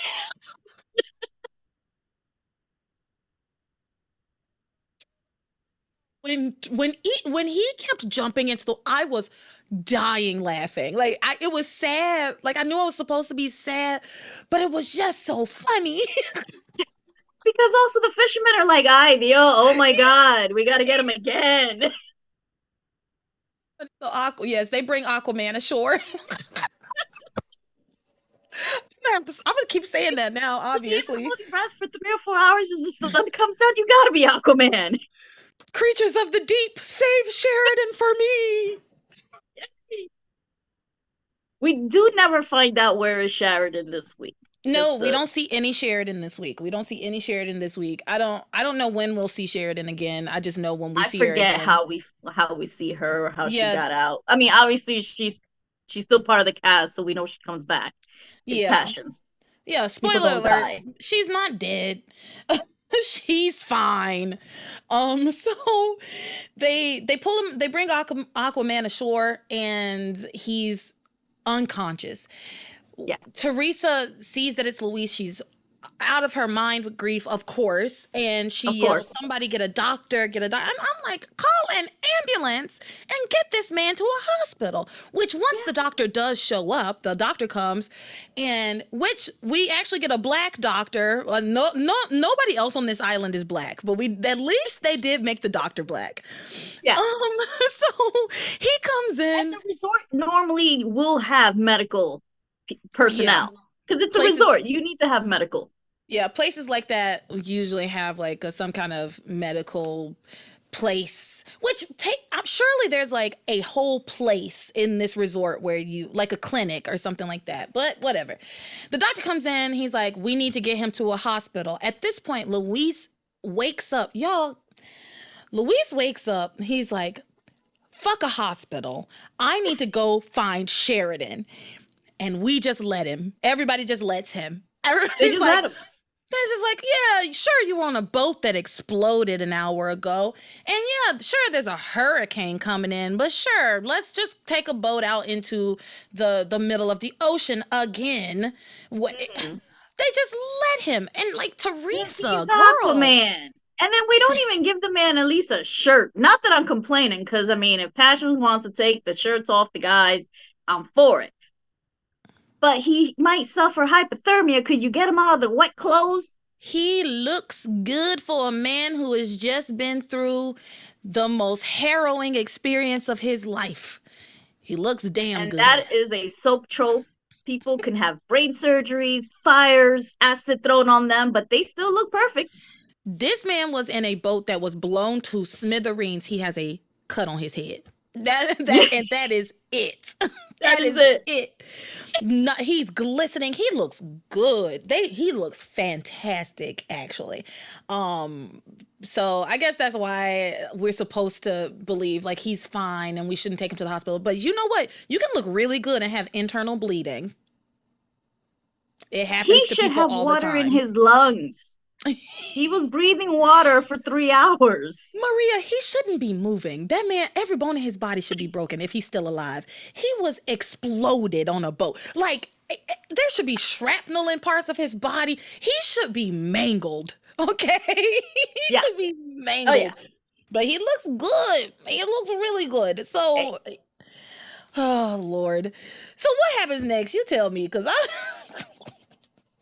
so, the only thing I have after that was my only real Chad and Whitney comment was when they start talking about because Chad, of course, is like, I'm gonna go with Luis. And of course, then Ethan's like, Well, I'm gonna go too. So then all the girls are worried about the guys, and that's when Chad is like, So you saying you're worrying about me? Yeah. And she's like, Of course I'm worried about you for Simone. And he's like, Man, screw you, man, girl. like that's his, no, that's exactly right you know, and then, you know, he walks away and then she's like, Yeah, of course I worry about you for me. Okay. I wrote Chad and Whitney have a sweet moment, but uh, but Whitney makes it annoying. she yeah, does. She's, so she's like, Yeah, I care about you because of Simone um we i do want to say that amid all this chaos that ethan asks theresa he says you were going to say something to me when the when when all of this happened when we stopped the wedding what was it that you wanted to say and he says and she says oh i just had a terrible feeling that something was wrong I mean, that's a good, it's a good, I mean, it's great. She had an intuition, a sister's yeah. intuition that something was wrong with her brother. Okay. Yeah. I, will buy that. On charity for a moment. I'll buy that. and um, so yes, Ethan and Chad decide that they're going to go with Luis to um go and help try and find Sheridan in this hurricane. And at this moment, man, I will say for what I'm gonna give to Passions on this, they created a lot of atmosphere around this. It was it felt very chaotic, and they had like the lightning going and the thunder and it's starting to like sprinkle and there's a little bit of rain and moisture it's windy it really looks like a really a really bad storm is coming and it's yep, dark and and um uh it is at this point ethan says to julian he's like what are you going to do? Your sister's out there, like, shouldn't you be calling someone? And then that's when Julian's like, Basil. And he, because Basil and Joan are just lurking around. And so he calls Basil over and he's like, hey, Basil, I'll pay you double. And he, of course, Ethan doesn't hear this. I'll pay you double yeah. to take these guys out to to sea with you and to look for Sheridan, quote quote um, hint, hint, wink, wink, but make sure that they don't find her. And so Basil's like, You got it, Julian. Got it, Mr. Crane. Yeah. And so, um, because Julian, when it was funny because when Ethan, and Julian wasn't wrong, actually, when Julian was not wrong, I'm going to tell you what what I mean when I say that. When Ethan says to Julian, like, what are you going to do about this? Like, you should be sending out a search crew. You should be going to find that's your sister, yada, yada, yada. Julian says, there's a hurricane coming in. What I'm going to risk more lives.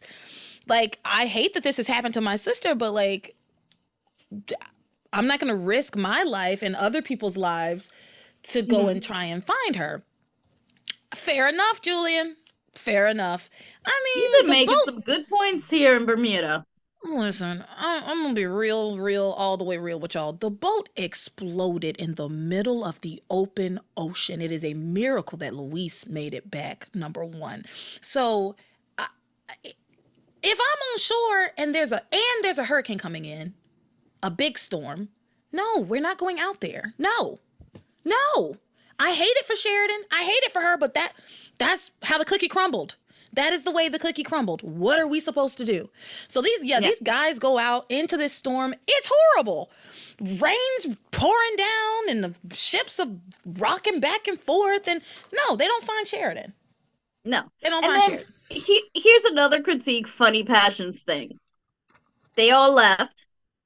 Why are they outside getting drenched in the rain? The leftover onlookers. Like, why is Theresa and Whitney and why are they in the rain Getting, why can't you go back inside? Why are you outside? What are you? What do you think you're gonna see? You can't see them out at sea.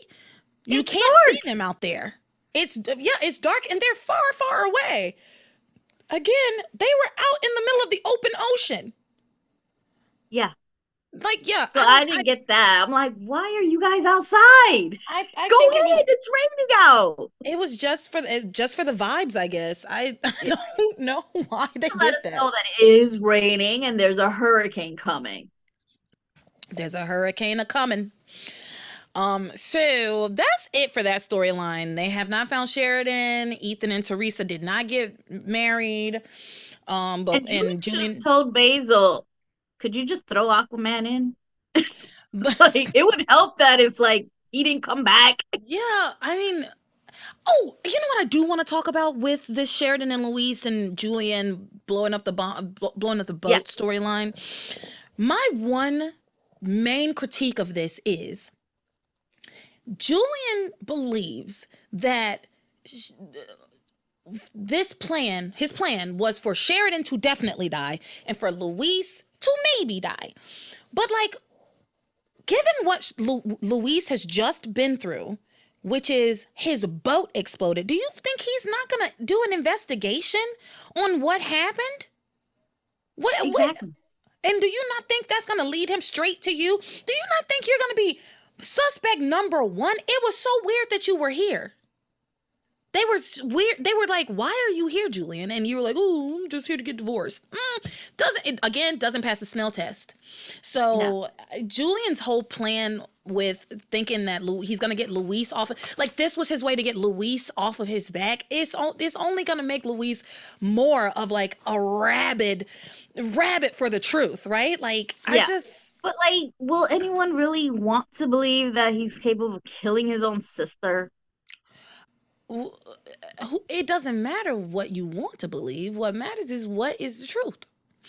And everybody, the thing is, everybody already knows how horrible the cranes are. And a lot of them yeah. say, I wouldn't put anything past them. And on top of that, he already did that whole scheme with the imposter. Like, that was a lot. That was that a lot.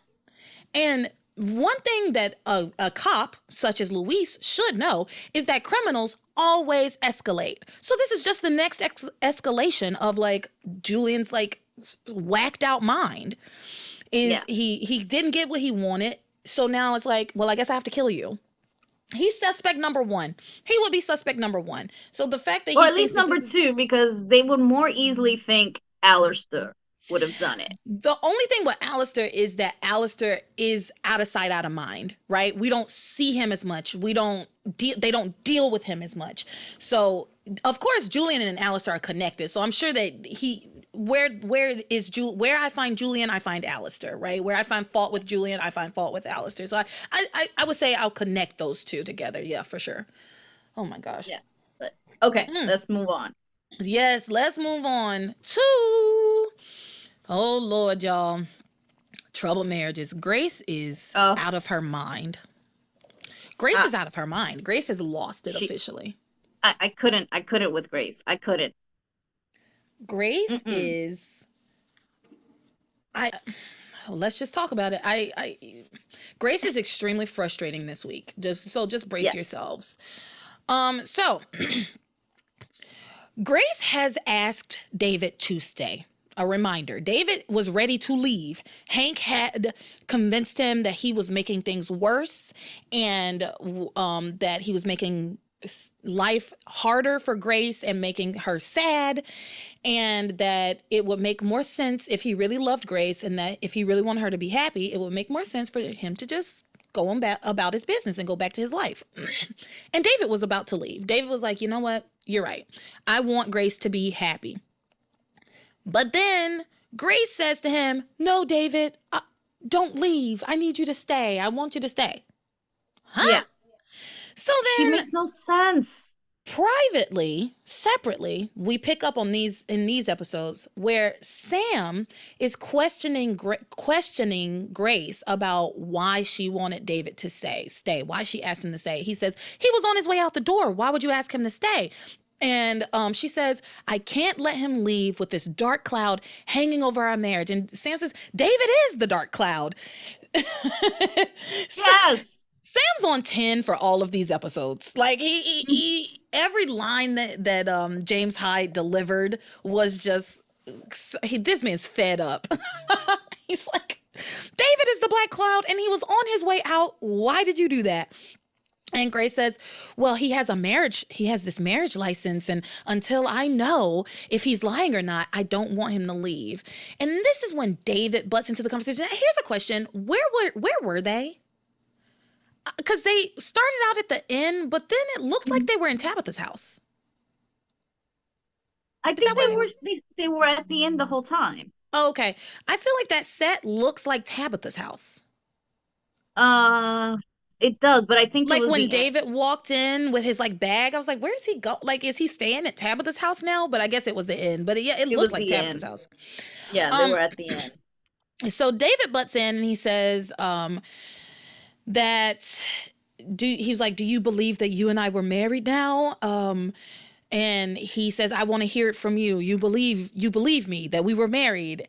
And um Sam like speaks up for Grace. I will say one of the things that I really dislike about this storyline that I wish Grace herself would speak up more about is this language of possession between Sam and David, where she's never really speaking up for herself in like choosing, because she should be able to choose, right? Yeah. But, and I think Sam definitely does it more than David, but that's, I think that's only by virtue of the fact that Sam has the most recent quote, quote claim to grace, right? Yeah. But there's this him speaking for her and then him saying like you know later on he's like you're going to jail for kidnap kidnapping my wife And it's like here's the thing though he kidnapped grace regardless of whose wife she was it's he kidnapped her whether he was whether she's married to him or not he still kidnapped her you can be kidnapped yeah. by a person you married that is yeah. a thing that can happen yep so there's a lot of this language in in this week and I yeah. So anyway, uh, Sam speaks up and says, um, obviously she doesn't believe that the two of you were married. She's just confused. And David says, no, no, no. I want to hear it from her mouth. And that's when she says, well, I just can't ignore this. I we have to confront this whole thing. Like we we have to meet it head on. Fine. You know what? fine, Grace. I I will concede that it would be weird for you to just let David walk out the door. But you know what David says? He says, "Well, you know, I can I can write you a letter with all the things all the things I know cuz Grace is like, I I need to know, you know, I have so many questions about our life together. She doesn't accept that. Sam then like appeals to Grace and is saying, you know, you're married to me. We have three beautiful children together. You are now you're not married to him. And she says, "But what if I am? That would make me a bigamist." Oh. a Girl, she's Girl. so annoying. That would make me a bigamist. Girl, there's no court that would consider you a bigamist, dummy.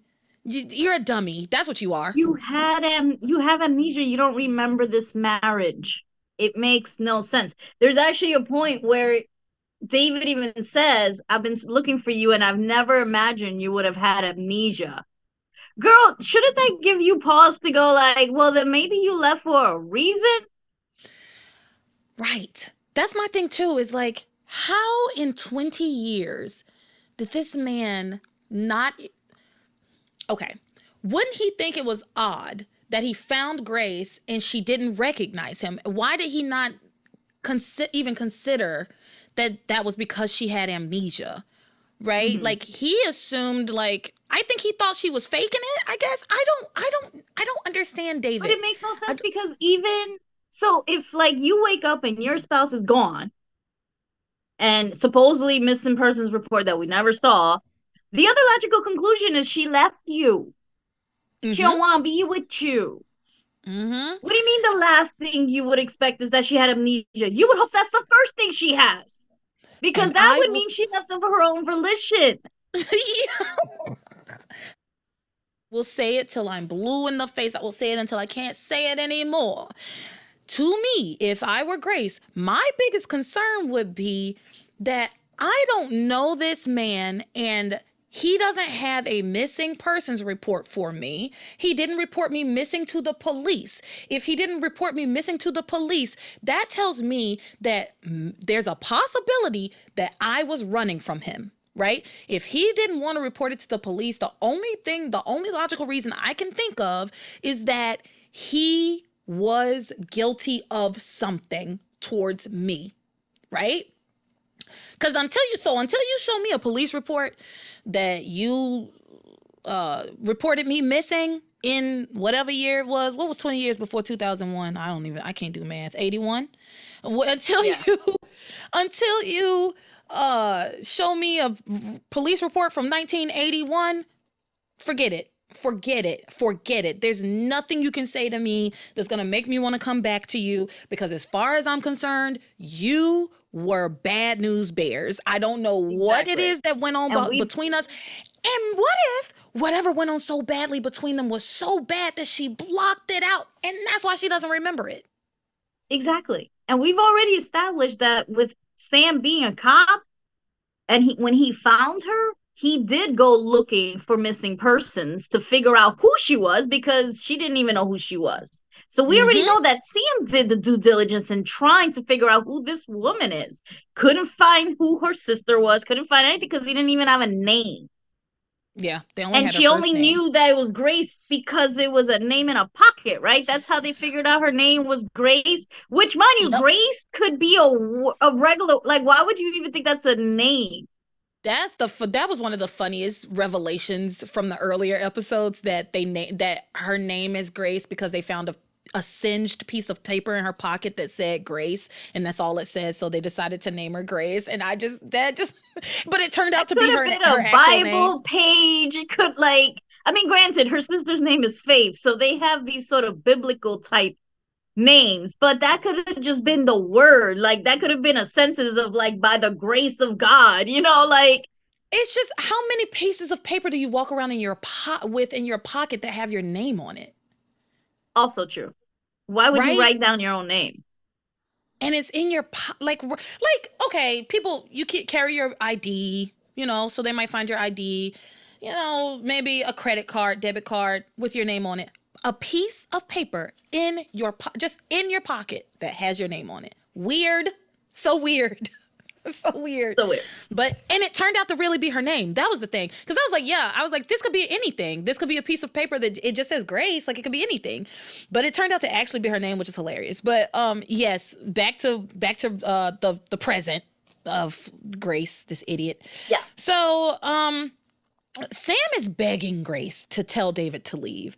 He's begging her, like, be here with me in the present. Like, me with the kids this is your this is your life this is your truth grace says i you know and to her credit this makes sense she says i have finally found and met someone who knows me or knew me before i lost my my memory and maybe he can help me or make me remember that is a perfectly fine, reasonable thing for this woman to say. I will yeah. not fault Doesn't Grace mean for... you still have to be married to him, though.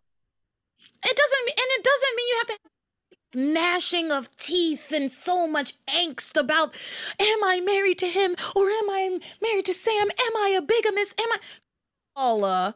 It, no, ma'am. You can really just get get to know this man and try to pump him from for information about your past and still continue to be in the life that you actually know.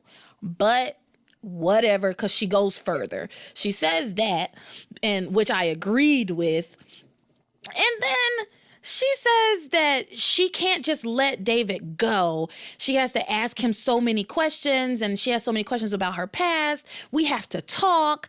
He says, Well, and this is when he says, Well, I'll write you a letter. And I loved, I loved this. He was like, I'll write down everything I know about you. I'll send it to you. I'll give you my, my, um, contact information. Oh, he says, I'll always let you know where I am. So from time to time, so that you can, if you have any questions, you can reach out and ask me questions. And um, she says, Well, what if I have more questions? Girl, the phone. The, ever heard of it? Little mm-hmm. invention? Alexander Graham Bell? Exactly. The telephone? You could call that. You could literally call him. It's 2001. Why are you acting like he's gonna go? Off? It's the 16th century. He's gonna go off and you're not gonna know where he is or be able to contact him ever. He can literally give you a phone number.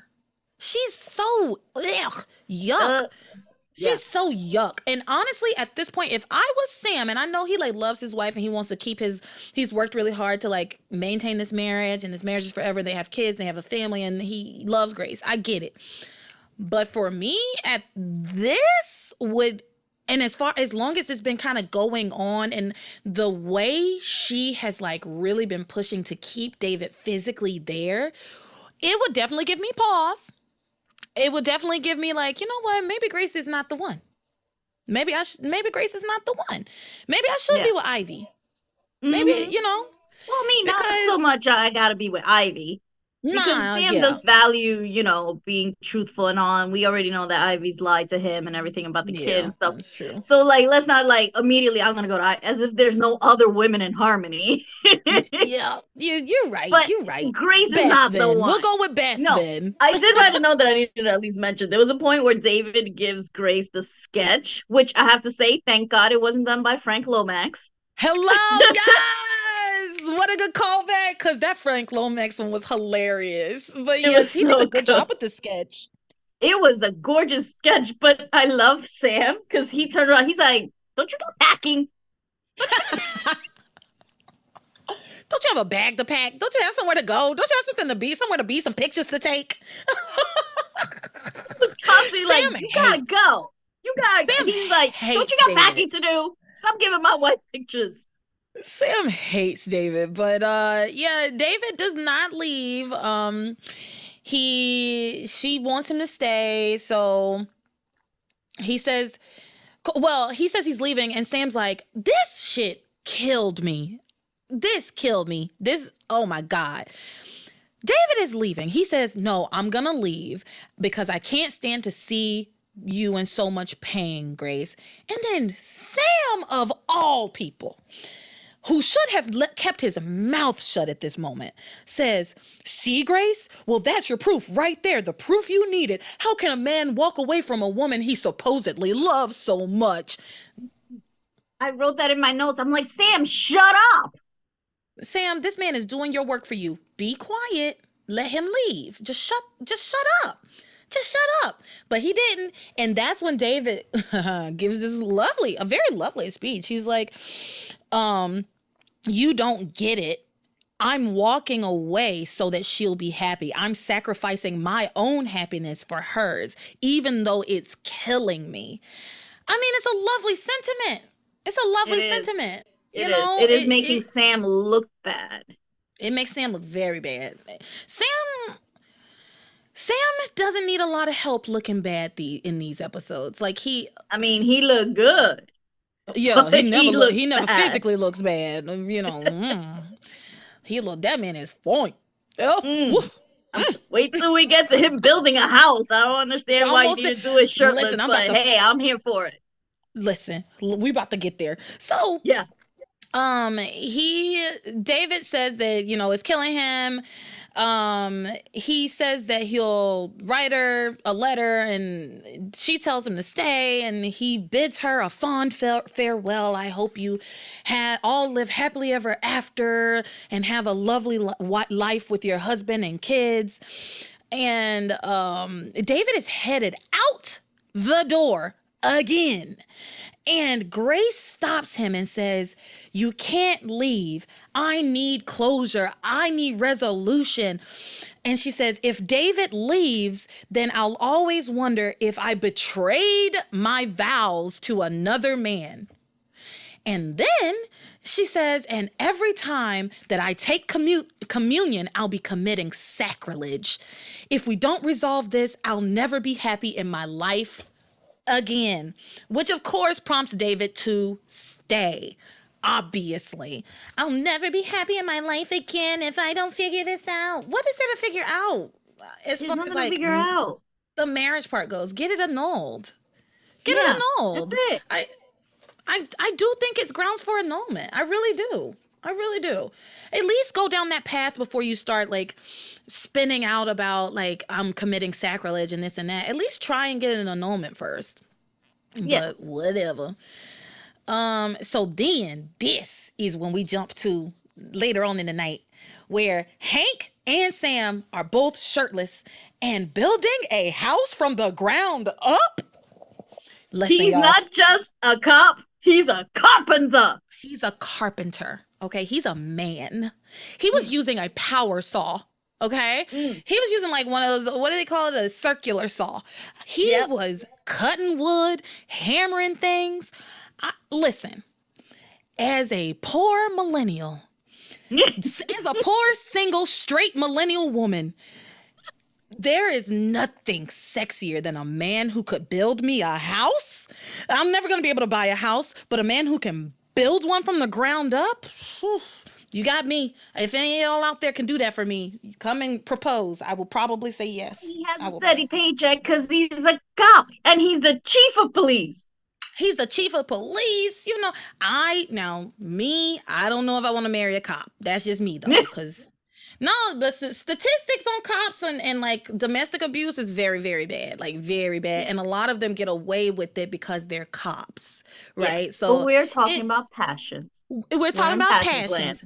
And I would absolutely marry Sam Bennett, even though he's terrible at his job. And, and, and he is a corrupt cop. He's corrupt. But Oh, he he kind of is. He oh, chooses which laws to follow and which ones not to. He has watched TC damn near murder, and I do mean murder, Julian, two times. And both times he was just like, hey man, you can't be doing that. he, did. he didn't he didn't he didn't even like he didn't even pretend to arrest the arrest TC. He didn't even fake it, fake some paperwork or anything. He was just like, "Hey," in front of everybody, was like, "Hey, you can't do that. Don't do that. Come on, TC. Come on, man. if you kill him, I'm gonna have to arrest you." It's like, but he attempts the murder, and that's fine. okay. Yeah, that's that's his boy. Yeah, he's gonna but, look out for his boy. But y'all, these two men, Hank and Sam, because this new Hank is fine as hell. He really is. Um, they are building this house, and it was a glorious scene. I rewound it. I'm not even gonna lie. I was like, yeah. let me go back and watch him cut that. Let me see him cut that wood again. I mean, I just love the fact that they have to work shirtless. I mean, obviously a huge safety OSHA violation. Right. Listen, they they are not um actual contractors, you know. They're just doing this just a couple of amateurs doing what they can so they don't have to they don't have to abide by OSHA regulations no. and thank goodness no. they're, they're, they're abiding by passions regulations and I'm here for it Oh um, God, and being look... the fact that we don't really get to talk about Gwen, resident Gwen fan, hello. Um, I will say that one of the things I really, really, really wanted back in those days was for them to give a storyline with Gwen and Hank it for a little while. Sense. It would have made sense. I listen, I and I think we kind of touched on this a little bit in the watch party the other night, but um my thing about passions with the Gwen, Ethan, and Theresa like triangle and how this whole thing goes on for so long I don't like it because in other soap operas, people move they move around. They go yes. from person to person, from person to person, and it's never like the same three people in a triangle for eight, nine, ten years. You know, from the beginning it, to the end. and because they might find each other their way back to each other throughout the storylines but typically they're moving from people to person to person and it's not always the same triangle for years and years and years and years. And that's why i think a lot of people myself included got like some fatigue with that storyline i i definitely have gotten already gotten some fatigue about, around it because it's just like Oh my gosh, especially now that especially since I know what's coming with that storyline. Mm-hmm. So I I wish that I agree. I wish that they would have given like Gwen more uh, some other love interest, at least one or two other love interests and really explored that a little bit and yes. where she found her way back to Ethan. Same with Theresa, which they do a little, they do more with Theresa than they do with Gwen, I will say. Yeah. But and same with Ethan. I wish Ethan would have found some other, like another woman to what who would that even be? It would be no one because be they always hate him for the idiot crazy that he is. Like yeah. I can't see him being able to attract anybody else. It couldn't be Whitney. It, it would never be Simone or and Kay and Jessica are his sisters. Yeah, that's and gross. they're all too young for him. There's like nobody his age, and not Beth maybe. like, oh my know. god, but Beth has that. That's a whole other. that's a whole other another. Yeah, they. That's a yeah, whole they, other. I I do wish that I agree. I wish that they had given. I could definitely see Gwen and Hank doing well together for a little bit. Like obviously, I like the dynamic of the triangle, so I want to oh, see okay. it, but I want to see some some you know, because I also think that if Ethan had seen her with somebody else, maybe that would have changed their dynamic some too. So a little bit, yeah. I don't know, yeah. but yeah, but Hank it's an infancy Hank... type of soap opera with infancy type of storylines that didn't always evolve. I mean, Grace was trying to get Sam for almost the whole nine years too.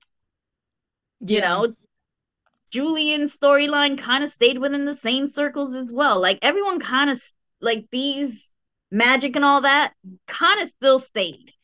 That That's they true. only really changed if an actor had left. You know, like with uh, Molly Stanton leaving, kind of changed the Miguel and Luis storyline. But had Molly stayed, she would be trying to lose her virginity for nine, ten years. yeah, that all the storylines do kind of s- stay the same. Like they're all after the same thing for like nine years. Yeah, that's that's true. That's a good point.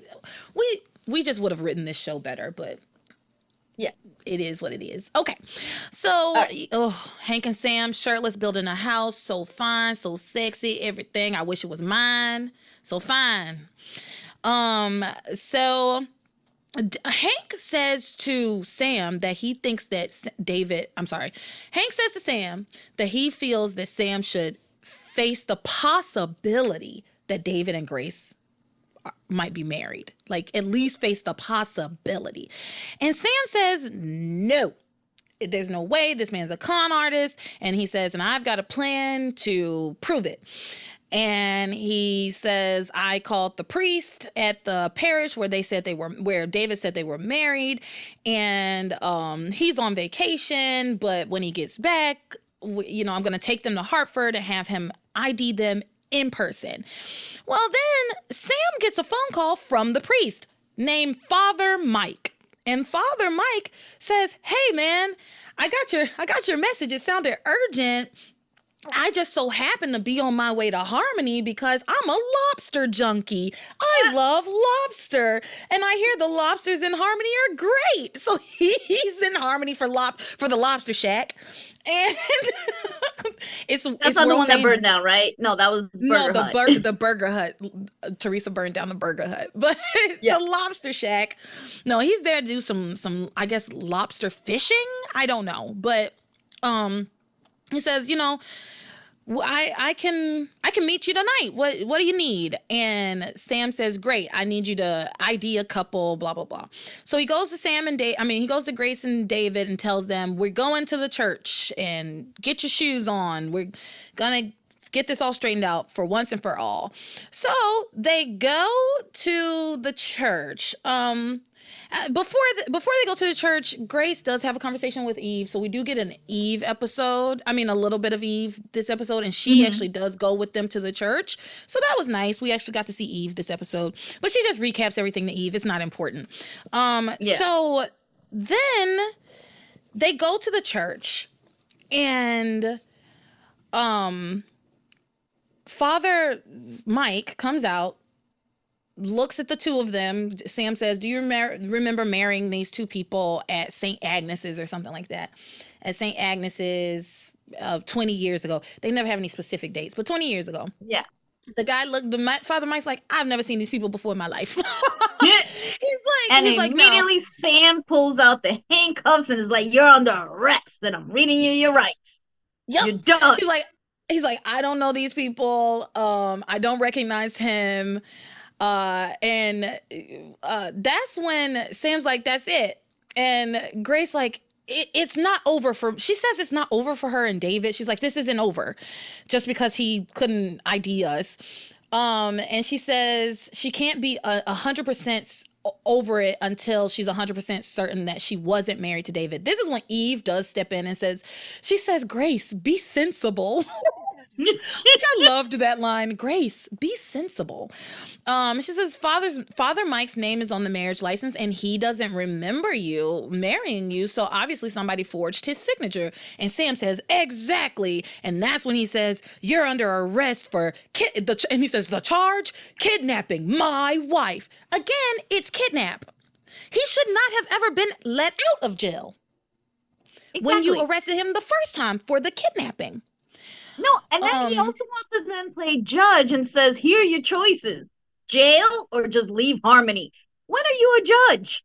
He also that also is bullshit because he says it and literally gives him 0.1 second to think about it.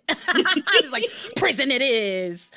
Here are your choices. You can either go to jail or you can get on a plane out of town. All right, you're going to jail. Like it was like that fast. Time's up. What time? You didn't give me any time to think. Um, so Grace is unhappy with the fact that David is getting arrested. Um, Sam says to her, What more proof do you want, woman? What more proof do you want? Which here's the thing. I'm actually I'm actually with Grace on this because it's been over 20 years this man just because somebody doesn't recognize you can't id you doesn't mean that, it didn't happen he mm-hmm. we don't know anything about this man's mental state we don't know anything about like his memory what he how could he and he's probably married a ton of people in his career how's he supposed to remember one couple you know exactly. I, I i don't know so um so I'm actually with Grace a little bit on this, um, yeah. like saying like, no, and, and this doesn't actually prove anything. that Sam needed I mean, I will give credit to great to, to Sam. He wasn't even in uniform, but that man carries around his cuffs to handcuff mm. at any moment. Mm. I like a man mm. that's prepared. Mm, mm. It does make you make you wonder what's what's yeah. Sammy up to, right? Mm. Um, he could come over to my house, cuff me up a little bit, see what, just see what happens. Let's take this. me. Spread them. No. Yeah. Okay, so um Grace is upset that he's whatever. What proof do you want? Uh David then appeals to the priest about like no, remember there was a side chapel with a little angel and Grace wanted to be married there. Like try to remember she was wearing a simple white dress and a white brimmed hat. And the priest is like, "Sorry. Sorry, bro. Still don't remember." And um, then Sam starts to cart David off to jail. And that's when Father Mike uh, looks at Grace as she's walking away and he says, Oh, was your hair always this color? And and I it was so funny because immediately I was like, How would she know? How could she possibly know? No, and but before she, that, wait, you're skipping a whole thing. What I skip? He said that he was gonna ask the priest something and he whispered the story to Grace first about the bandage on the That's finger. after this. Oh, that was after. after okay, this. sorry. Yeah, because what happens? Because what happens is he the they're about to leave the priest notices like as as that girl grace is walking away he i guess she he kind of starts to recognize her a little bit he says was your hair always this color and she says I don't know, beats the hell out of me. I have amnesia. And that's when David's like, no, she was blonde. And then the um and then um the guy, the the Father Mike, sorry. Father Mike says, "Oh, yes, uh your hair was the color of a an angel in a Leonardo da Vinci painting. Calm down." calm down. And yeah. uh, David says, Yes, she, she tried to. Remember, Grace, you tried to dye your hair for our wedding, but it turned out badly. That's why we stopped to get a, a hat on the way. And we used to always joke that we got married by a hair, remember? And um, then Sam's like, the only thing happening here is that you've tricked the priest into believing that he he married the two of you. And then that's when David says, I have another question for the priest. And he whispers into Grace's ear, saying, Okay, I'm going to tell you this. The day of our wedding, a cat scratched you, and then you put a bandage over your ring finger. And when I tried to slip on the finger, I mean, slip on the ring, it wouldn't fit. So then David says, So, priest, so nobody heard that but Grace. Uh, Father Mike, do you remember anything else? Remember something maybe about Grace's hand, her ring finger? And that's when the priest is like, Yes, she had a scratch, she had a band aid, and you couldn't put the ring finger, the ring on her finger. Bing, bang, boom all is lost. Sam, I think at this point, Sam, Sam even is like, this is it. It's it's over. That yeah, yeah. that that proves that is a lot of details. It. It's so many details.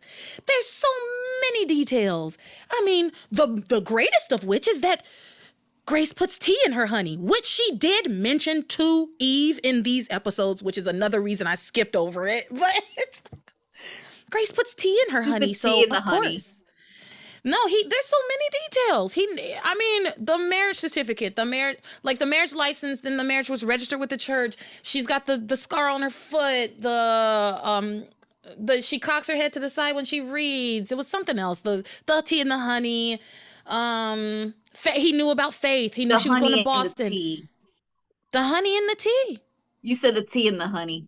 I just oh. thought that was funny. I was like, what? I was like, what? The honey tea in the honey. No, I mean, no, if she um, was putting tea in her honey, that's no one else that. That would be a good one. Um, he knew about faith. He knew about the angel girl. He knew that she yeah. got she had powers. He he had I so would have been many sold with knowing about the angel girl thing because that's supernatural yeah, no. stuff at that point. No, that is the point where I was like, yeah, th- this there's no getting around David. David is inevitable. Like because even Sam doesn't believe Grace when it comes to the angel girl stuff. He's always just like, "You're tired, take a nap." Yeah. Um but Sam like re- uh, not Sam, but David remembered and like I it seems that he believed. He was like, "You always used to get these premonitions and you had these powers and your mom told you about them and taught you about them." Yada yada yada. So, that's where we are with them. All right. All right, talk about magic. Uh, talk about magic. Oh my goodness! I told y'all it would be a long one today, is because I had a lot. There was a lot to talk about. There was a lot to talk about. Um. Okay. Charity. She's just getting a lot of useless visions, as always. Useless. What else is new? The most useless what else power is new? she's on the show. You've said it before, and I totally concur. They're useless. What is she gonna do? Oh, Theresa's in trouble. Oh, Sharon and Leaf about to blow up. Okay, well, can you get me a phone? Like wh- what? How does that help us though? Like my thing about Charity is she never has any inkling about what like she yells at the beginning of these episodes we're never getting off this island. We're doomed. We're never getting off this island. We're doomed. How? Why? Who? What?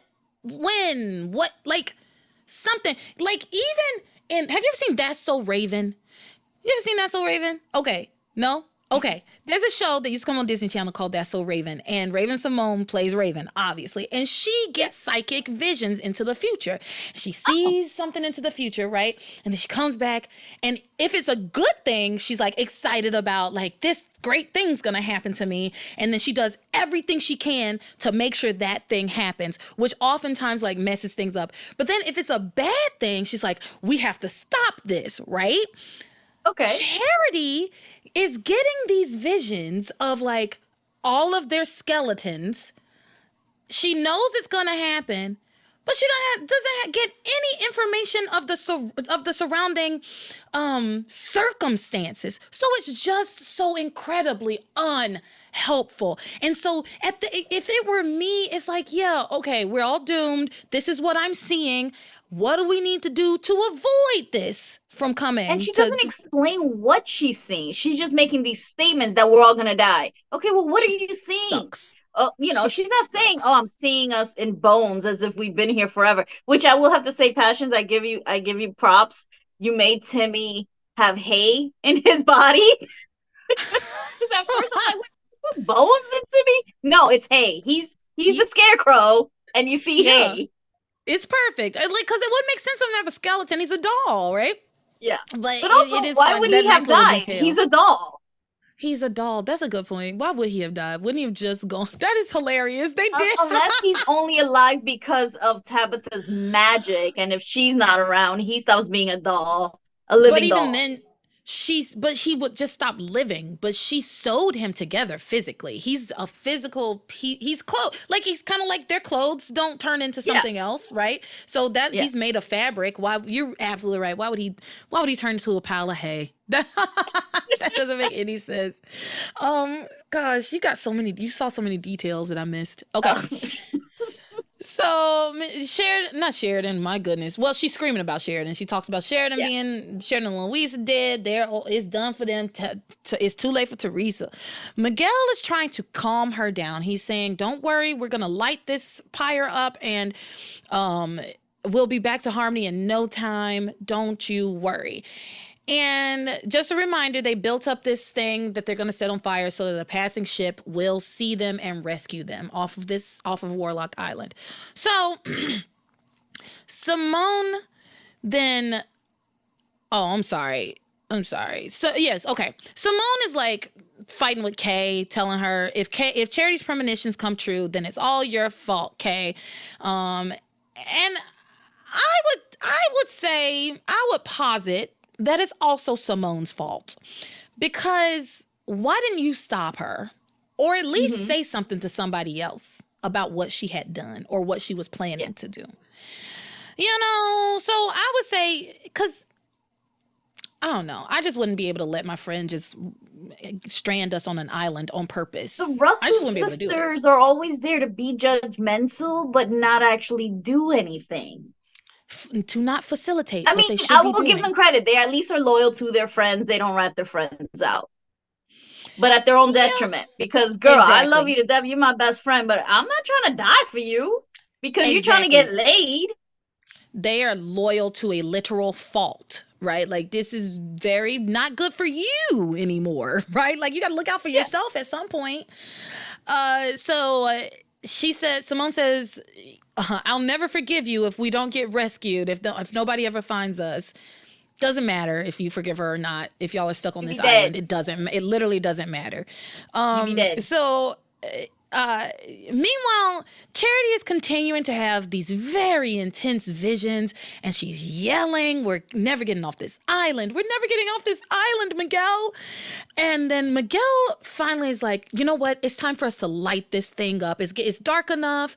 They'll be able to, the, the ship should be passing by soon. Let's set it on fire. So they go over to light the thing and of course, it does not light because it is soaking wet. And they realize that it's soaking wet. And then they sit there and they're like, what the hell happened? Him and Reese, it's Miguel and Reese. They're like, what happened? Why is this thing soaked? And this part was so silly. What's up? Did, did you not notice how they lit the match? No. Reese used his teeth.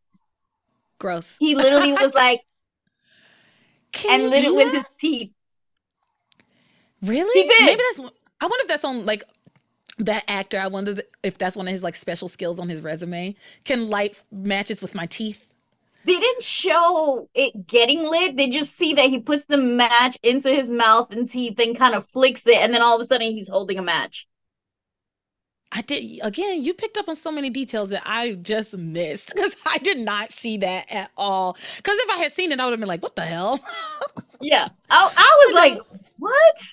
I was like, I had to rewind. I was like, did he just like that with his teeth? Yes, he did. He lit it with his teeth. Wasn't he like a scout or something? And that's why he was like, yeah, I know what I'm doing, and I'm a scout. Do they I teach you that how to light? Uh, you don't have flints in your mouth.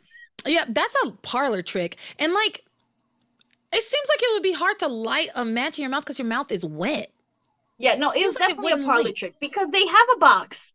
There's li- you can just why yeah. why are we showing off reese yeah. why are we showing off also at this point in 2001 shouldn't y'all have lighters and I mean, matches but also lighters because lighters are just so much easier to use yeah But whatever. But whatever. I just want to point that out because it was hysterical. I'm like, he's using that is that's hilarious. I had no clue that that like that's crazy that he lit the match in his mouth. God, passions. Just you, you might have to clip that and put it on your TikTok. I have to figure. I, I, that's yeah. I have to figure. I think that's in. This is five forty six. So yeah, I could probably find that. I have to look it up and see it for myself. Um, but yes, he they try to light the thing it does not light they try to figure out like what the hell happened and then they're scratching their heads and kay like walks over and she's like huh oh my goodness she's doing like the worst acting this actress is like doing on purpose bad acting and it was really funny actually. She's like hmm wow, gee willikers, huh, I don't know what could have happened, but maybe the weight of the pyre was so heavy that it sunk down into the sand and then the water from the from the shore got in and got it wet. And Reese literally looks at her and is like, basically says, no, sweetie, that's stupid. He's like, no, that's dumb. That's wrong and stupid. You're go back and go over there, girl. You girl, yeah. get out of my face. Um, You're just a girl. So, you don't know anything. We're yeah. far away from the from the shoreline. Yeah. Even though every so, time they showed Charity having visions, you literally see water reflections. So I'm like, wait, how close are they to the shoreline?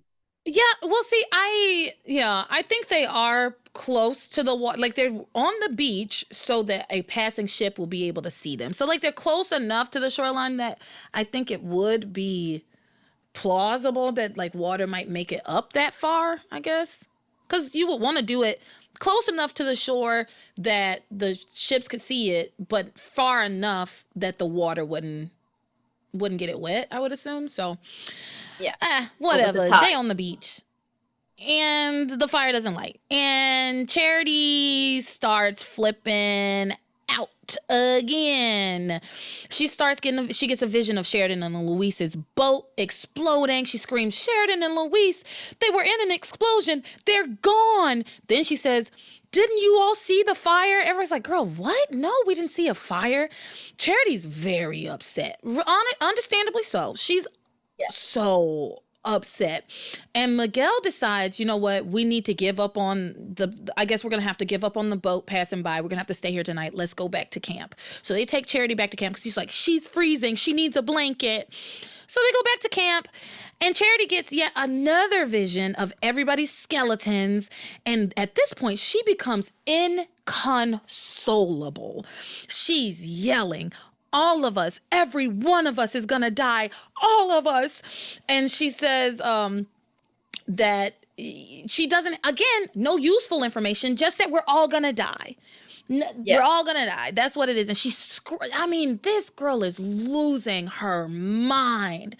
And it is at this point, Kay, Kay's like making little jokes about her on the side, and they were honestly all spot on, all hilarious. Like as bad as Kay is and as stupid as her plan is and how much I hate the fact that she has stranded them on this island, she's not wrong about charity.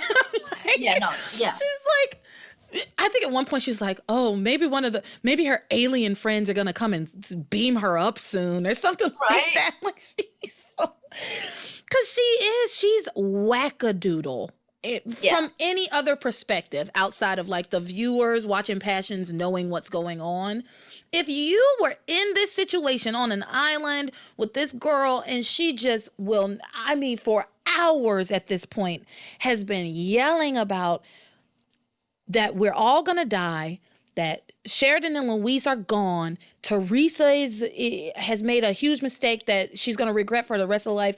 She, she she's in major trouble yeah, she sounds crazy. This sounds crazy. And no, I don't want to spend any time with somebody who's constantly telling me we're all doomed.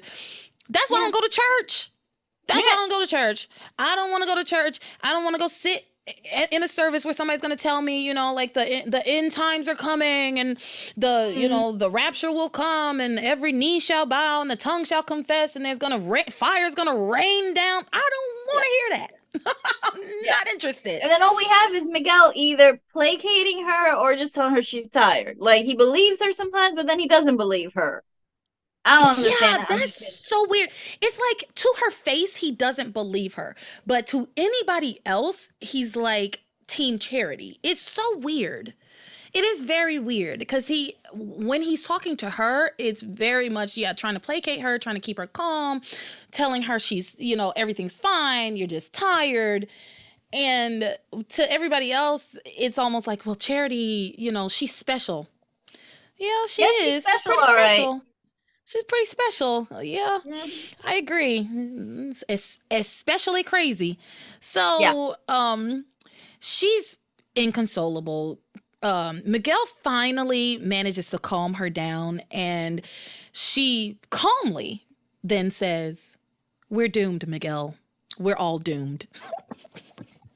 which was so funny. It was just so funny because she was so inconsolable for so long. She's yelling and screaming, "We're all doomed. We're all doomed." He finally calms her down, and she takes like a deep breath, and she's like, "We're doomed. It it is what it is."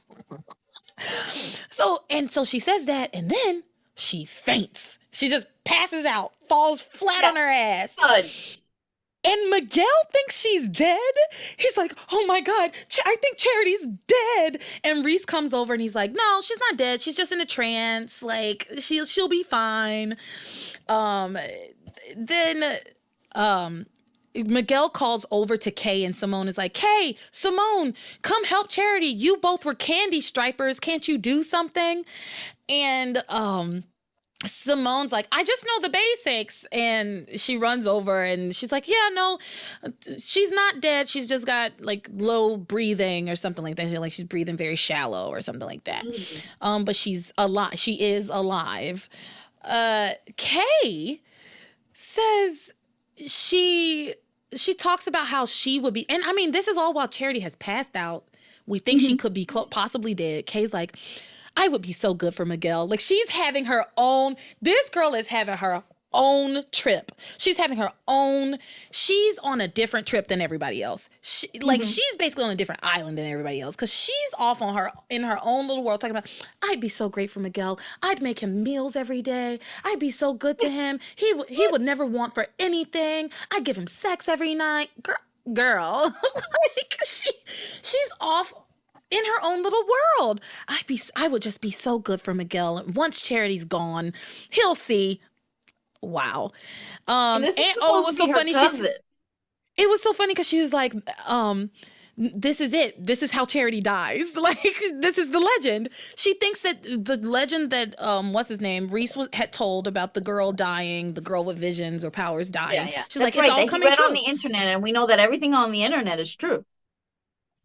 It's got to be true. I saw it on the internet. I yep. I saw it on my Palm Pilot in 2001, so it's definitely true.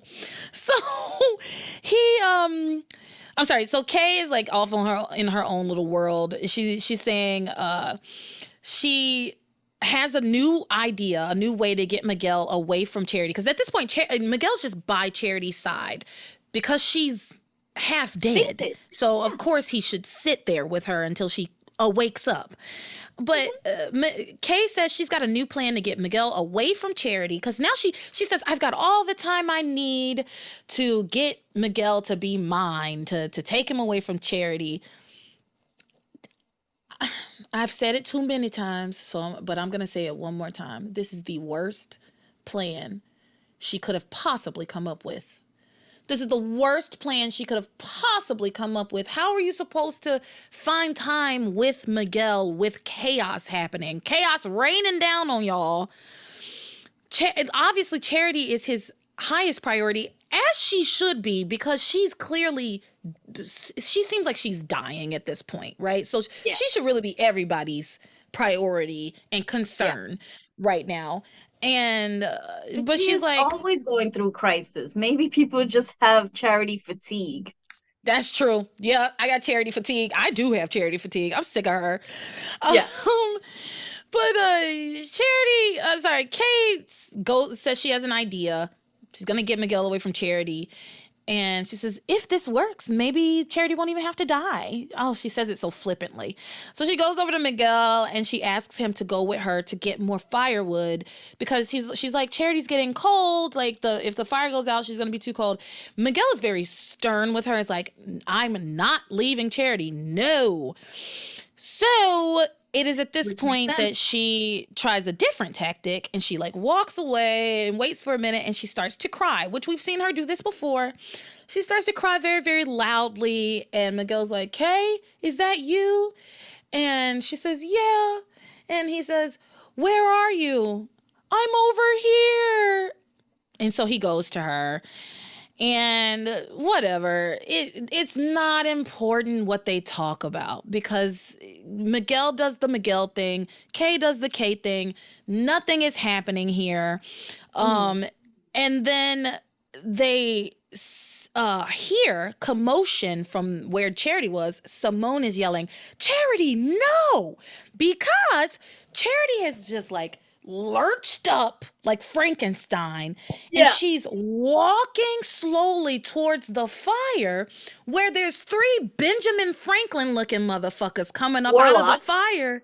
They're, yeah. yeah, they're, they're they're the warlocks, but that that that they look they're dressed like Benjamin Franklin and but in yeah. tattered clothing.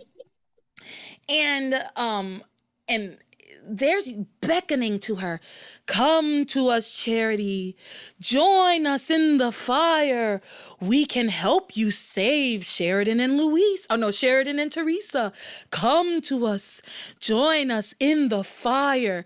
So she's walking to the fire. And that's when Simone sees her and, and yells, Charity, no. And Reese grabs her and pulls her away from the fire. Miguel runs in and she wakes up because she was like in a trance. Mm-hmm. And um uh, she explains that she can see people in the fire. Even though she's not in the trance anymore she can still see the warlocks in the fire. And she's like y'all don't see those people? And everybody's like no girl no no take a nap. At, at, this point it is when i would be like go take a nap. Yeah. Go, go take it get out of here Get out of here. Someone go get the water. Oh, we can't. Kay used it for the fire. Kay, Kay used all the water. We can't. We can't give her a cup of water. All I wrote was burn, baby, burn. Please, just burn. burn so baby, mean, burn. but I can't. And listen, I was ready for her to walk right into that fire. I was honestly, I was kind of hoping that they would do like a Game of Thrones thing where she would get into the fire, but it doesn't harm her, like it doesn't hurt her because oh, she's because she's got power. Yeah, that would have been cool, but they did not do that. No. Um, so eh, Charity is desperate to like go see these people. She's like, "We need to I need to talk to them. They said they kn- knew how to help me. They knew they said they had answers and knew th- the answers to to all my questions and um then Jessica Jessica is the only person on this island who is having an appropriate reaction to what is happening on this island. She's like, I am terrified. Why aren't the rest of you more terrified? Charity's yelling that we're all doomed. The boat that we came here on explode like burst into flames with Tabitha on it. Charity mm-hmm. now is seeing people in the fire. Like th- this is bad. What if what she says is going to come true? What do we need? Yep. Like how do we get off this island? So then this is the point where Miguel and I haven't talked about um, Tabitha, Timmy, and Norma because honestly, not a whole whole lot happens, but we will touch on that here because mm-hmm. at this point jessica jessica has introduced norma into the group right so yeah. um norma is part of the whole group now part of the island gang now and um so we'll talk more about that but it is at this point that um uh miguel decides we need to find a way off of this. I, this was the dumbest. This was stupid. This was stupid. He says, We need to find a way off this island. Let's all split up and scour the island to see if we can find somebody else on the island who can help us. No, Miguel. In the dark? exactly. In the dark. No, go to bed. Go stay at camp, wait till the sun comes up. Once the sun comes up, fine. Maybe go searching. I don't know what you think you're going to find, but maybe go f- find searching for something. Yeah. But go to bed at this point. And y'all should absolutely, you have no way to communicate with each other. You should absolutely not be splitting up. You have to stay together. Miguel's an idiot. I can't stand him. But they all just they all agree with him, so they're all stupid too. And so they all disperse to like f- look for stuff. Meanwhile, let's talk about Norma, Tabitha, and Timmy. Wait, but real uh. quick, there was a point where to distract, Kay puts the oh. moves on Reese. Yes. Oh, I'm so sorry. I forgot about that because it was no, no. That's so why good. I have my notes because I, I, I wrote it down and I'm like that. She took his glasses off. She took his it, hat off. He actually started looking halfway decent. So while at once everybody like disperses, right? Um, Kay is supposed to go and do what everybody else is supposed to be doing, but uh she decides to stay behind, even though and she like does it sneakily because she was supposed to go, but she stays. Reese is staying at camp so that he could hopefully get some kind of service on his Palm Pilot and um, find maybe they said send an email to somebody to get them off the island. Yeah. So and he's he staying at camp. Watch of charity. Exactly. He's staying at camp to stay with Charity and to be on his Palm Pilot and try to send an email. So um, everybody else disperses. Kay circles back to camp after pretending to go off. And she then, like you said, puts the moves on Reese and has tells a crush him, on her already. Mm, well, he thinks they're dating. Reese That's believes right. that she's his girlfriend. That's right. Crazy. But yeah, she um she starts crying and he um offers to hug her and she's like, "Yes, just hold me." And so he's hugging her, holding her. And meanwhile, she's looking over his shoulder at Charity, who has gone into a trance and stands up and walks off into the forest. So she's no longer because trying to walk into the once fire. again calling to her that they have all of the the knowledge, and they say someone's after your man. Mm-hmm. And that's when that's she really got interested all of a sudden. All of a sudden, it's like, oh no, forget about Luis, forget about Theresa. Someone's going after my man. Hold yeah, on. She's like, what on. girl?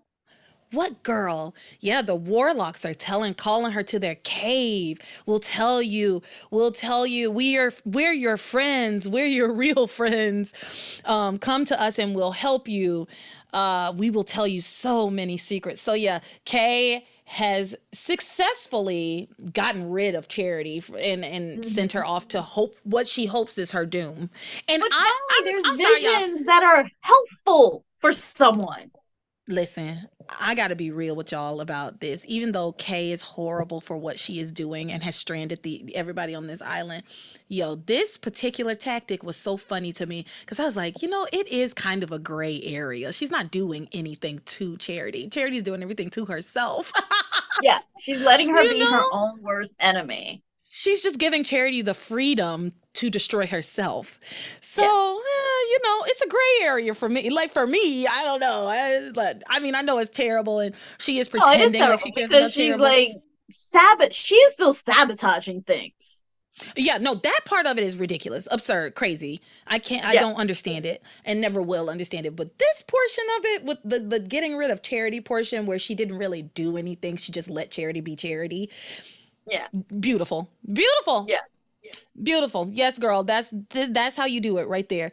Um so yes, that happens and they they flirt and stuff and then finally Reese realizes that Charity has gone missing and then he talks about the warlocks. He says that he believes that the warlocks have returned and they're all in real trouble and about Tabitha knowing about the warlocks and him thinking Tabitha's a witch, yada yada yada. yeah, I didn't cares? care for his making fun of, you know, like, oh, it's the warlocks. Ooh, it's the warlocks.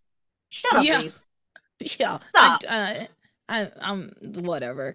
Um, but I was, you know, honestly, I was glad that he got a little bit of attention from Kay. Like he's gonna live on that for three years.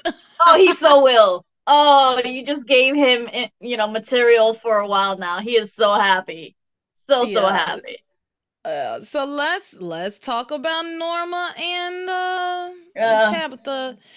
Eh, Norma sets a trap for Tabitha. She's still. I'm gonna. I'm gonna do the short of this because we've been going for a very long time. I know. Norma set. Yeah, Norma sets a, a trap for Tabitha. She she she some some foreshadowing here. She digs a pit.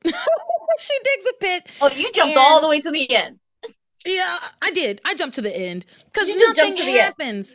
Nothing happens between these no. three. Like there, you know, there's banter. It's it's stuff that you you know what it is. It's stuff that you have to watch. So me talking about it, it doesn't it doesn't matter because the it's a sight most of it's sight gags right like yeah. most of it's yeah so yeah. um tabitha throwing rocks hitting her telling her why don't you just pull the rope oh let me just pull the rope wait but don't pull the rope because i'm about to fall and then it's running yeah. around and it's hatchet and introducing yeah that's exactly. mostly my notes it's just recapping not a lot of like side the most important thing that happens is Norma abducts Timmy. He gets Timmy. I mean, she gets Timmy by um, tricking Tabitha into putting him down. She gets mm-hmm. him.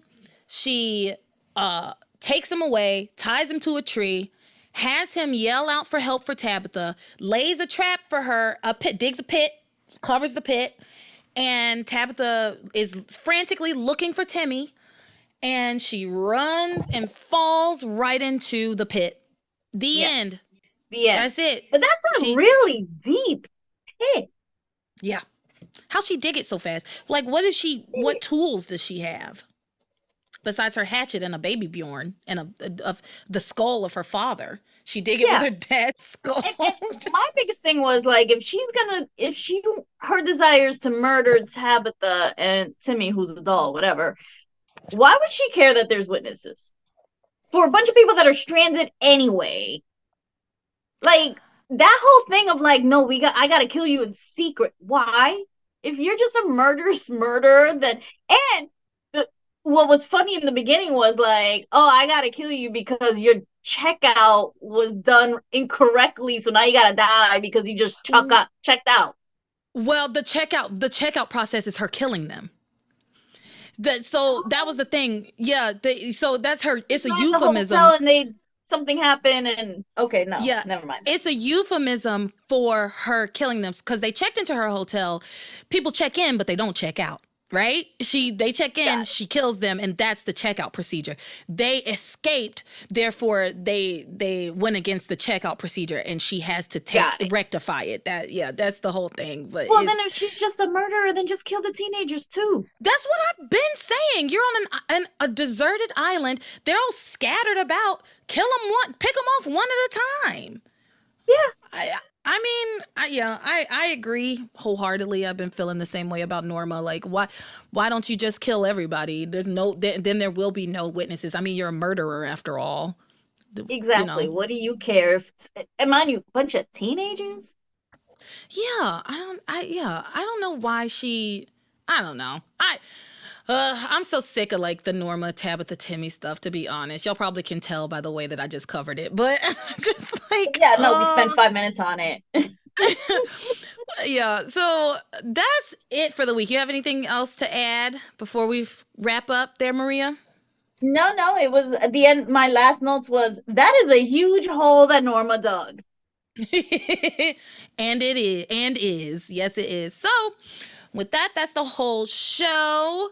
Um, you can always find me on all the social medias. Check the link in the description for the Patreon, social media, email, anything, you know, just hit me up if you have any questions. Oh, also, um, we're having the Patreon Halloween party on Halloween, and we're gonna play, we're gonna do some different games, and one is Passions Trivia, which by the way, I did get your email with the crossword, which is so cool.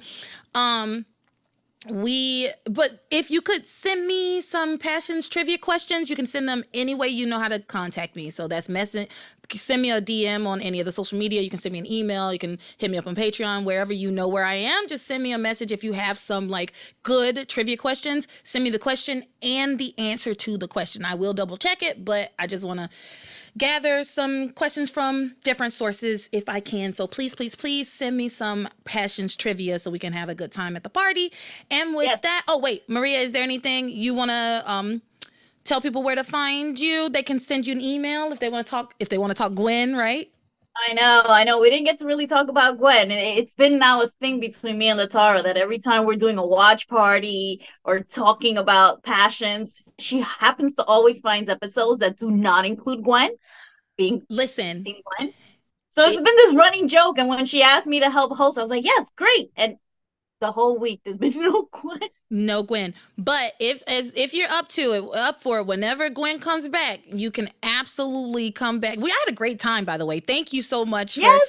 Uh, listen, I know I said like we've gone long, but it's just because we had so much fun and we've been talking yes. so much. We have a lot to yes. talk, discuss. So I had a great time so you can you can come back anytime. Just let me know what episodes you want to be on for and you can come back anytime. Especially and it's i mean i need somebody to give me the gwen perspective okay? Yes.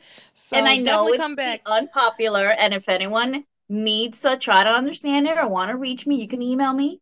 It's gwenfen329 at aol.com and so I will put that free. in the description. I will put that in the, the description. Gwen fan. Can y'all even believe it? Like I just like she has And I've had email. that email since the days of passions because at some other point we could talk about the the website.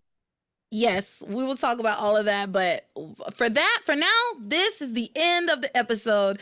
Uh, so with that, everybody, you are my passion for life.